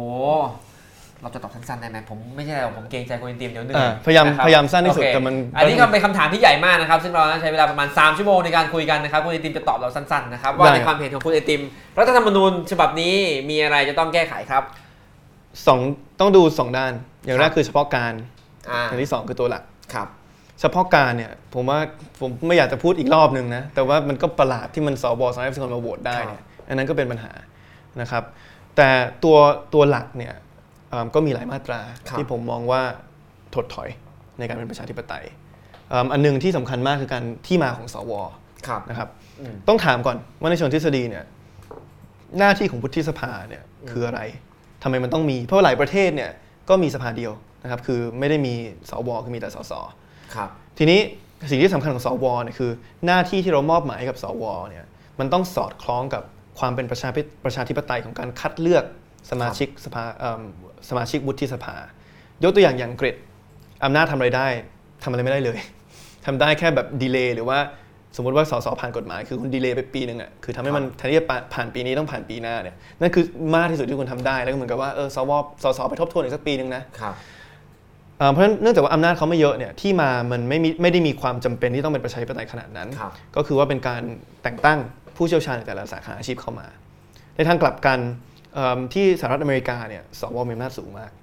แทบจะเท่ากับสสในเชิงกฎหมาย แล้วก็สามารถถอดถอนประธานาธิบดีได้ด้วย เพราะฉะนั้นที่มาเนี่ย มันก็ต้องมีความเป็นประชาธิปไตยที่มันสอดคล้องกับตรงนั้น ก็เลยมีการเลือกตั้งเอิ่มแต่แน่นอนถ้าเลือกตั้งแบบเดียวกับสสมันก็จะมีไปทำไมอืมนะครับเขาก็เลยว่าสสเลือกตั้งก็คือว่าเหมือนกับเลือกตั้งสสไทยแหละแต่ของสวคือเหมือนกับแต่ละจังหวัดหรือแต่ละรัฐส่งสองคน ก็คือรัฐที่มีเอิ่มประชากรน้อย ก็จะมีอำนาจถ่วงดุลมากกว่าในระบบสสเพราะฉะนั้นอำนาจเนื่องเนื่องจากอำนาจมันสูงความเป็นประชาธิปไตยมันก็ต้องมีในการคัดเลือกวุฒิสภา เพราะฉะนั้นเนี่ยคือหลักของการมีวุฒิสภา แต่ในรัฐรัฐธรรมนูญ 60 เป็นอย่างไร รัฐธรรมนูญ 60เนี่ยให้อำนาจสวเยอะมาก ถึงแม้ไม่บทเฉพาะการจบไปแล้วเนี่ยก็มีอำนาจในการแต่งตั้งองค์กรอิสระอะไรก็ว่าไป แต่การการคัดเลือกเนี่ยความเป็นประชาธิปไตยน้อยมากครับเป็นการให้ผู้สมัครเลือกกันเอง ซึ่งก็ยังงงๆกันอยู่ว่าเป็นระบบไหนเอิ่มเพราะฉะนั้นเนี่ยมันไม่สอดคล้องกันแหละ อันนี้ก็เป็นปัญหาหนึ่งครับนะครับมันถ้าดูรายละเอียดมันมีหลายมาตรา เช่นแบบผมเข้าใจว่าสิทธิ์สิทธิ์ของผู้บริโภคก็น้อยลง ถ้าดูรายละเอียดสิทธิ์ของเอิ่ม การให้มีการกระบวนการประเมินผลกระทบต่อสิ่งแวดล้อมก็น้อยลงครับแต่ว่าโอเค เรื่องคอนเซิร์นใหญ่สวนะครับแล้วก็ในบทเฉพาะการก็มีหลายเรื่องโดยเฉพาะเรื่องสวเหมือนกันโอ้โหคำถามยาวนะครับ ในฐานะคนรุ่นใหม่ด้วยกัน เท่าที่ฟังมาวิธีคิดของคุณก็น่าสนใจเขาชมก่อนนะครับคำถามคือบทบาทหรือเสียงของคุณในพักมีมากน้อยแค่ไหนแนวคิดเหล่านี้จะฝ่าด่านผู้ใหญ่ในพักที่อาจจะไม่ได้คิดแบบเดียวกับคุณได้อย่างไรอยากอยากให้ขยายความเพิ่มเติมคำว่าประชาธิปัตย์ จัดการเรื่องความแตกต่างระหว่างคนรุ่นเก่ากับคนรุ่นใหม่อย่างไรครับโอเคขอขออนุญาตทิ้งคำถามไว้นิดนึงผมจะได้โอเคจะได้เอาเป็นว่าผมสรุปคำถามก็คือว่า คุณเข้าไปทำงานกับผู้ใหญ่อืมในพักแล้ว เขาจะยอมรับความคิดคุณเหรอคุณจะฝ่าด่านเขาไปได้คืออันเนี้ยยังไงรับต้องบอกว่า ผมว่าเป็นจุดแข็งของผมแล้วก็นิวเดมนะ ครับ คือคนตั้งคำถามกับคนรุ่นใหม่ ตลอดเวลาว่าถ้าเข้าไปบริหารประเทศเนี่ยอืมคุณจะเปลี่ยนอะไรได้ คุณเป็นเด็ก แล้วความจริงไม่ใช่แค่ในนักการเมืองนะ ผมครับ ทำงานกับบริษัทเอกชนเนี่ย โมเดลของเราก็คือเอาเอาคนที่เพิ่งจบใหม่เนี่ยไปทำงานในทีมเป็นที่ปรึกษากับระดับ CEO ระดับรัฐมนตรีของของโครงการที่เราดูแลอยู่เนี่ยคนก็ตั้งคำถามตลอดว่าคุณจะมารู้อะไรอืมผมจำได้วันแรกเนี่ยผมโดนโยนเข้าไปในในในเอิ่มสถานีรถเมล์ที่มาเลเซียแห่งหนึ่ง แล้วก็บอกว่าอ่าคุณลองไปคุยกับกับหัวหน้าแผนกดีว่าจะเพิ่มให้คนใช้รถเมล์มากขึ้นยังไงครับผมบอกยังไม่รู้เลยกูลาลัมเปอร์มันมันรถเมล์มันกี่สาย นั้นก็ต้องพิสูจน์ตัวเองทุกสองสามเดือน เพราะทุกสองสามเดือนผมเปลี่ยนโปรเจกต์มาตลอดครับแต่ว่าจุดแข็งของนิวเดมเนี่ยคือเราเป็นคนรุ่นใหม่ที่ทำงานในในพักที่มีคนรุ่นก่อนอยู่ด้วย เพราะฉะนั้นผมเลยมองว่ามันเป็นบทพิสูจน์ที่สำคัญสำหรับผม แล้วก็ผู้ร่วมก่อตั้ง New Dem ว่า ถ้าเราทำให้คุณเห็นได้ว่าเราสร้างความเปลี่ยนแปลงในพรรคได้เนี่ยอืมก็เชื่อมั่นว่าเราสร้างความเปลี่ยนแปลงในในระดับประเทศได้เพราะมันง่ายกว่าเยอะอืมถ้าผมจะแยกตัวออกมามีเอกภาพมากขึ้นจะพูดอะไรก็พูดจะบริหารพรรคยังไงก็ทำเนี่ยครับเอิ่มเช่นเดียวกับว่าวัยรุ่นคนหนึ่งในบ้านเนี่ยที่ว่าถ้าผม ออกมาอยู่นอกบ้านไปเช่าอพาร์ตเมนต์เองเนี่ยผมจะแต่งตั้ง Wi-Fi มีจอ LED อะไรที่ผมอยากมีก็มี แต่ถ้าผมอยู่ในบ้านร่วมกับพ่อแม่เนี่ย อืม ผมก็อาจจะยังต้องรับหนังสือพิมพ์อยู่ครับ อาจจะต้องมีวิทยุอยู่โทรทัศน์อยู่อะไรก็ว่าไป แต่ก็เห็นแต่ว่าว่าเป็นทำ ความท้าทายหนึ่งเหมือนกัท้าทายอย่างหนึ่งแต่ว่าทำได้ยังไงเนี่ยคือเราตั้ง KPI 3 ตัวนะครับตัวชี้วัด 3 ตัว อย่างแรกเนี่ยเราเชื่อมกับคนรุ่นใหม่นอกพักได้เยอะแค่ไหนนะครับผมมองว่าสิ่งหนึ่งที่เราอาจจะมีเอิ่มที่เราสามารถ เสนอตัวเป็นแกนนำในการทำได้มากกว่าคนรุ่นก่อนในพักคือการเชื่อมโยงคนรุ่นใหม่ครับอันนี้ตัวชี้วัดก็คือสมาชิก New Dem คนที่ติดตาม New Dem อันที่สองคืออันที่สำคัญสุดคือนโยบาย เราแถลงไป 21 นโยบายเนี่ยมันเหมือนกับเป็นตัวชี้วัดพวกเราเลยนะว่าเรา ผลักดันพวกนี้ไปอยู่ในนโยบายอืมพรรคหลักของพรรคครับได้กี่ตัวครับวันนี้อย่างที่บอกคือมีการประชุมที่มีตัวแทน New Dem เข้าไปนั่งอยู่ในคณะกรรมการนโยบายมากคือนี่ก็เป็นนิมิตใหม่แรกที่ดีมากครับตอนนี้ก็มาตกอยู่ที่ผมในฐานะตัวแทนอ่านินิวเดียมคนนั้นร่วมกับอีก 2 คนที่จะต้องผลักครับ21 นโยบายครับให้เข้าไปอยู่ในนโยนโยบายนโยบายหลักของพรรคได้ อันนั้นก็เป็นตัวชี้วัดที่ 2 แล้วตัวชี้วัดที่ 3 ก็คือว่าเหมือนวัยรุ่นในบ้านนะครับเราก็มีความเชี่ยวชาญบางอย่างที่เราคิดว่าเราทำให้พรรคนั้นมีประสิทธิภาพมากขึ้นได้ เว็บไซต์ใหม่ที่เปิดเข้าไปเนี่ย ก็เป็นการร่วมมือระหว่าง New หลายคนในนิวเดมรวมถึงตัวผม แล้วก็คนรุ่นก่อนในพรรคที่ถูกมอบหมายให้ดูแลเรื่องการสื่อสารตรงนี้ครับครับก็เนี่ยแหละเราก็ต้องพยายามปรับพักไปเรื่อยๆแล้วถ้าเราปรับตรงนี้ได้ ก็เชื่อว่าเราทำได้สำหรับประเทศได้อืมพรรคประชาธิปัตย์จัดจัดจัดการระหว่างเรื่องระหว่างคนรุ่นเก่ากับคนรุ่นใหม่อย่างไร ความจริงประชาธิปัตย์เนี่ยให้ความสำคัญคนรุ่นใหม่มาตั้งตลอดนะครับอันนี้ต้องยอมรับเป็นจุดเด่นเลย คือโอเค คนมองว่าเป็นพรรคที่เก่าแก่ แต่มันคนละเรื่องกับให้โอกาสคนรุ่นใหม่นะครับ เพราะว่า อย่างที่พี่พูดเองอะครับโครงการที่ว่าประชาธิปัตย์อะไรก็มีมานานแล้วใช่เอ่อแล้วก็ยิ่งไปกว่านั้นเนี่ยผมมองว่าถ้าเราดูของเรื่องของอายุผู้สมัครสสทุกครั้งเนี่ยก็จะมีคนรุ่นใหม่เข้ามาตลอดของพรรคประชาธิปัตย์นะครับแล้วถ้ายิ่งไปกว่านั้นดูอายุของหัวหน้าพักเนี่ยคุณอภิสิทธิ์เป็นหัวหน้าพักตอนอายุ 41 อายุเท่า ๆกับคนรุ่นใหม่ในพักหลายคนที่เพิ่งเข้ามาเอิ่มครับเข้ามาเข้ามาขับดะเอิ่มขับขับเคลื่อนพักเก่าๆหลายพักอยู่ตอนนี้ เพราะฉะนั้น ถ้าคุณเอาอายุเป็นตัววัดเนี่ยเราเคยมีหัวหน้าพักที่ขึ้นมาตอนอายุ 41 นะครับครับมันก็ถามว่าพรรคประชาธิปัตย์ก็ให้โอกาสคนรุ่นใหม่มาตลอดครับแต่แน่นอนเราก็ที่ตั้งองค์กรนิวเดียมขึ้นมาก็เราเราเชื่อว่ามันไปได้ไปได้ไกลกว่านั้น ซึ่งอ่าโอเค มันเป็นความท้าทายอย่างหนึ่งที่หนักใจไหมหรือว่าก็คิดว่าพักก็เปิดกว้างไม่หนักใจครับเพราะผมว่าถ้าเกิดว่าเราในฐานะคนรุ่นใหม่เนี่ยครับอยากได้รับโอกาสจากประชาชนว่าเราเปลี่ยนครับแปลงได้จริง ไม่ใช่ว่าเป็นคนรุ่นใหม่ที่แค่มีความคิดดีแต่แต่ทำในเชิงปฏิบัติไม่ได้เนี่ย เราก็ต้องทำให้ประชาชนเห็นก่อนครับแล้วสิ่งที่เราทำให้เห็นได้คือผ่านการเปลี่ยนแปลงพรรคผ่านการปรับอืมอะไรหโอลายเคอย่างในพรรคครับผมเดี๋ยวมารอดูผลงานกันนะครับคำถามต่อไป คุณไอติมวันนี้พูดเรื่องอุดมการณ์มาหลายอย่างครับ ถ้าเกิดเข้าไปในทำเข้าไปทำงานในพรรคประชาธิปัตย์แล้วไม่สามารถทำตามอุดมการณ์ที่คิดไว้ในตอนแรกได้ จะลาออกไหมครับอะผมถามเลยครับ ถ้าอุดมการณ์ประชาธิพรรคประชาธิปัตย์ไม่ใช่เสรีนิยมประชาธิปไตยครับผมก็ลาออกครับ แต่ณวันนี้เราก็เห็นว่า หัวหน้าพักและทุกคนในพักก็พูดถึงคอุรับดมการณ์นี้มาโดยตลอด แล้วคุณอภิสิทธิ์ในการหาเสียงอย่างเสียงเลือกตั้งหัวหน้าพักก็พูดประโยคสุดท้าย ตอนที่มีการดีเบต กับผู้สมัครคนอื่นว่าอุดมการณ์พักต้องไม่เปลี่ยนจากการเป็นเสรีนิยมประชาธิปไตยครับ ถ้า KPI 3 ตัวเมื่อกี้ไม่ได้ก็ลาออกเหมือนกันไหม KPI 3 ตัวนี่ไม่ได้เกี่ยวกับอุดมการณ์อ่านะครับ KPI 3 ตัวเป็นการที่ผมต้องพิสูจน์ให้ประชาชนเห็นครับว่าผมสร้างความเปลี่ยนแปลงได้ทำงานร่วมกับคนทุกรุ่นและสร้างความเปลี่ยนแปลงได้ เพราะว่าถ้าผมทำอย่างนั้นไม่ได้เนี่ย ผมจะไปพูดกับประชาชนได้ไงอะในฐานะคนรุ่นใหม่ว่าผมเปลี่ยนประเทศได้อะครับเพราะเข้าไปทำงานในประบริหารประเทศมันไม่ใช่เรื่องง่ายครับนะครับถ้าทำงานอยู่กับแค่วัยรุ่นมันอาจจะง่ายเพราะทุกคนก็คิดตรงกันหมด แต่เข้าไปบริหารประเทศมันต้องทำกับคนทุกรุ่นอืมที่น่าสนใจมากอีกอันหนึ่งคือผมได้มีโอกาสพบปะกับนักศึกษามชที่เชียงใหม่เมื่ออาทิตย์ที่แล้วเนี่ยก็นัดกันเข้ามากินกาแฟพูดคุยเอิ่มเรื่องการระดมสมาชิกอะไรก็ว่าไปประมาณ 15 คน แต่มีผู้ใหญ่คนหนึ่งวัยกลางคนเข้ามาร่วมด้วย พอพูดเรื่อง LGBT 15 คนคนรุ่นใหม่เห็นด้วยกันหมด คนนี้โต พูดเรื่องเกณฑ์อาหาร 15 คนเห็นด้วยกันหมดคนนี้โตอืมสิ่งหนึ่งที่น้องเขาพูด แล้วเขาได้เรียนรู้จากวันนั้น ก็คือว่าเห็นไหม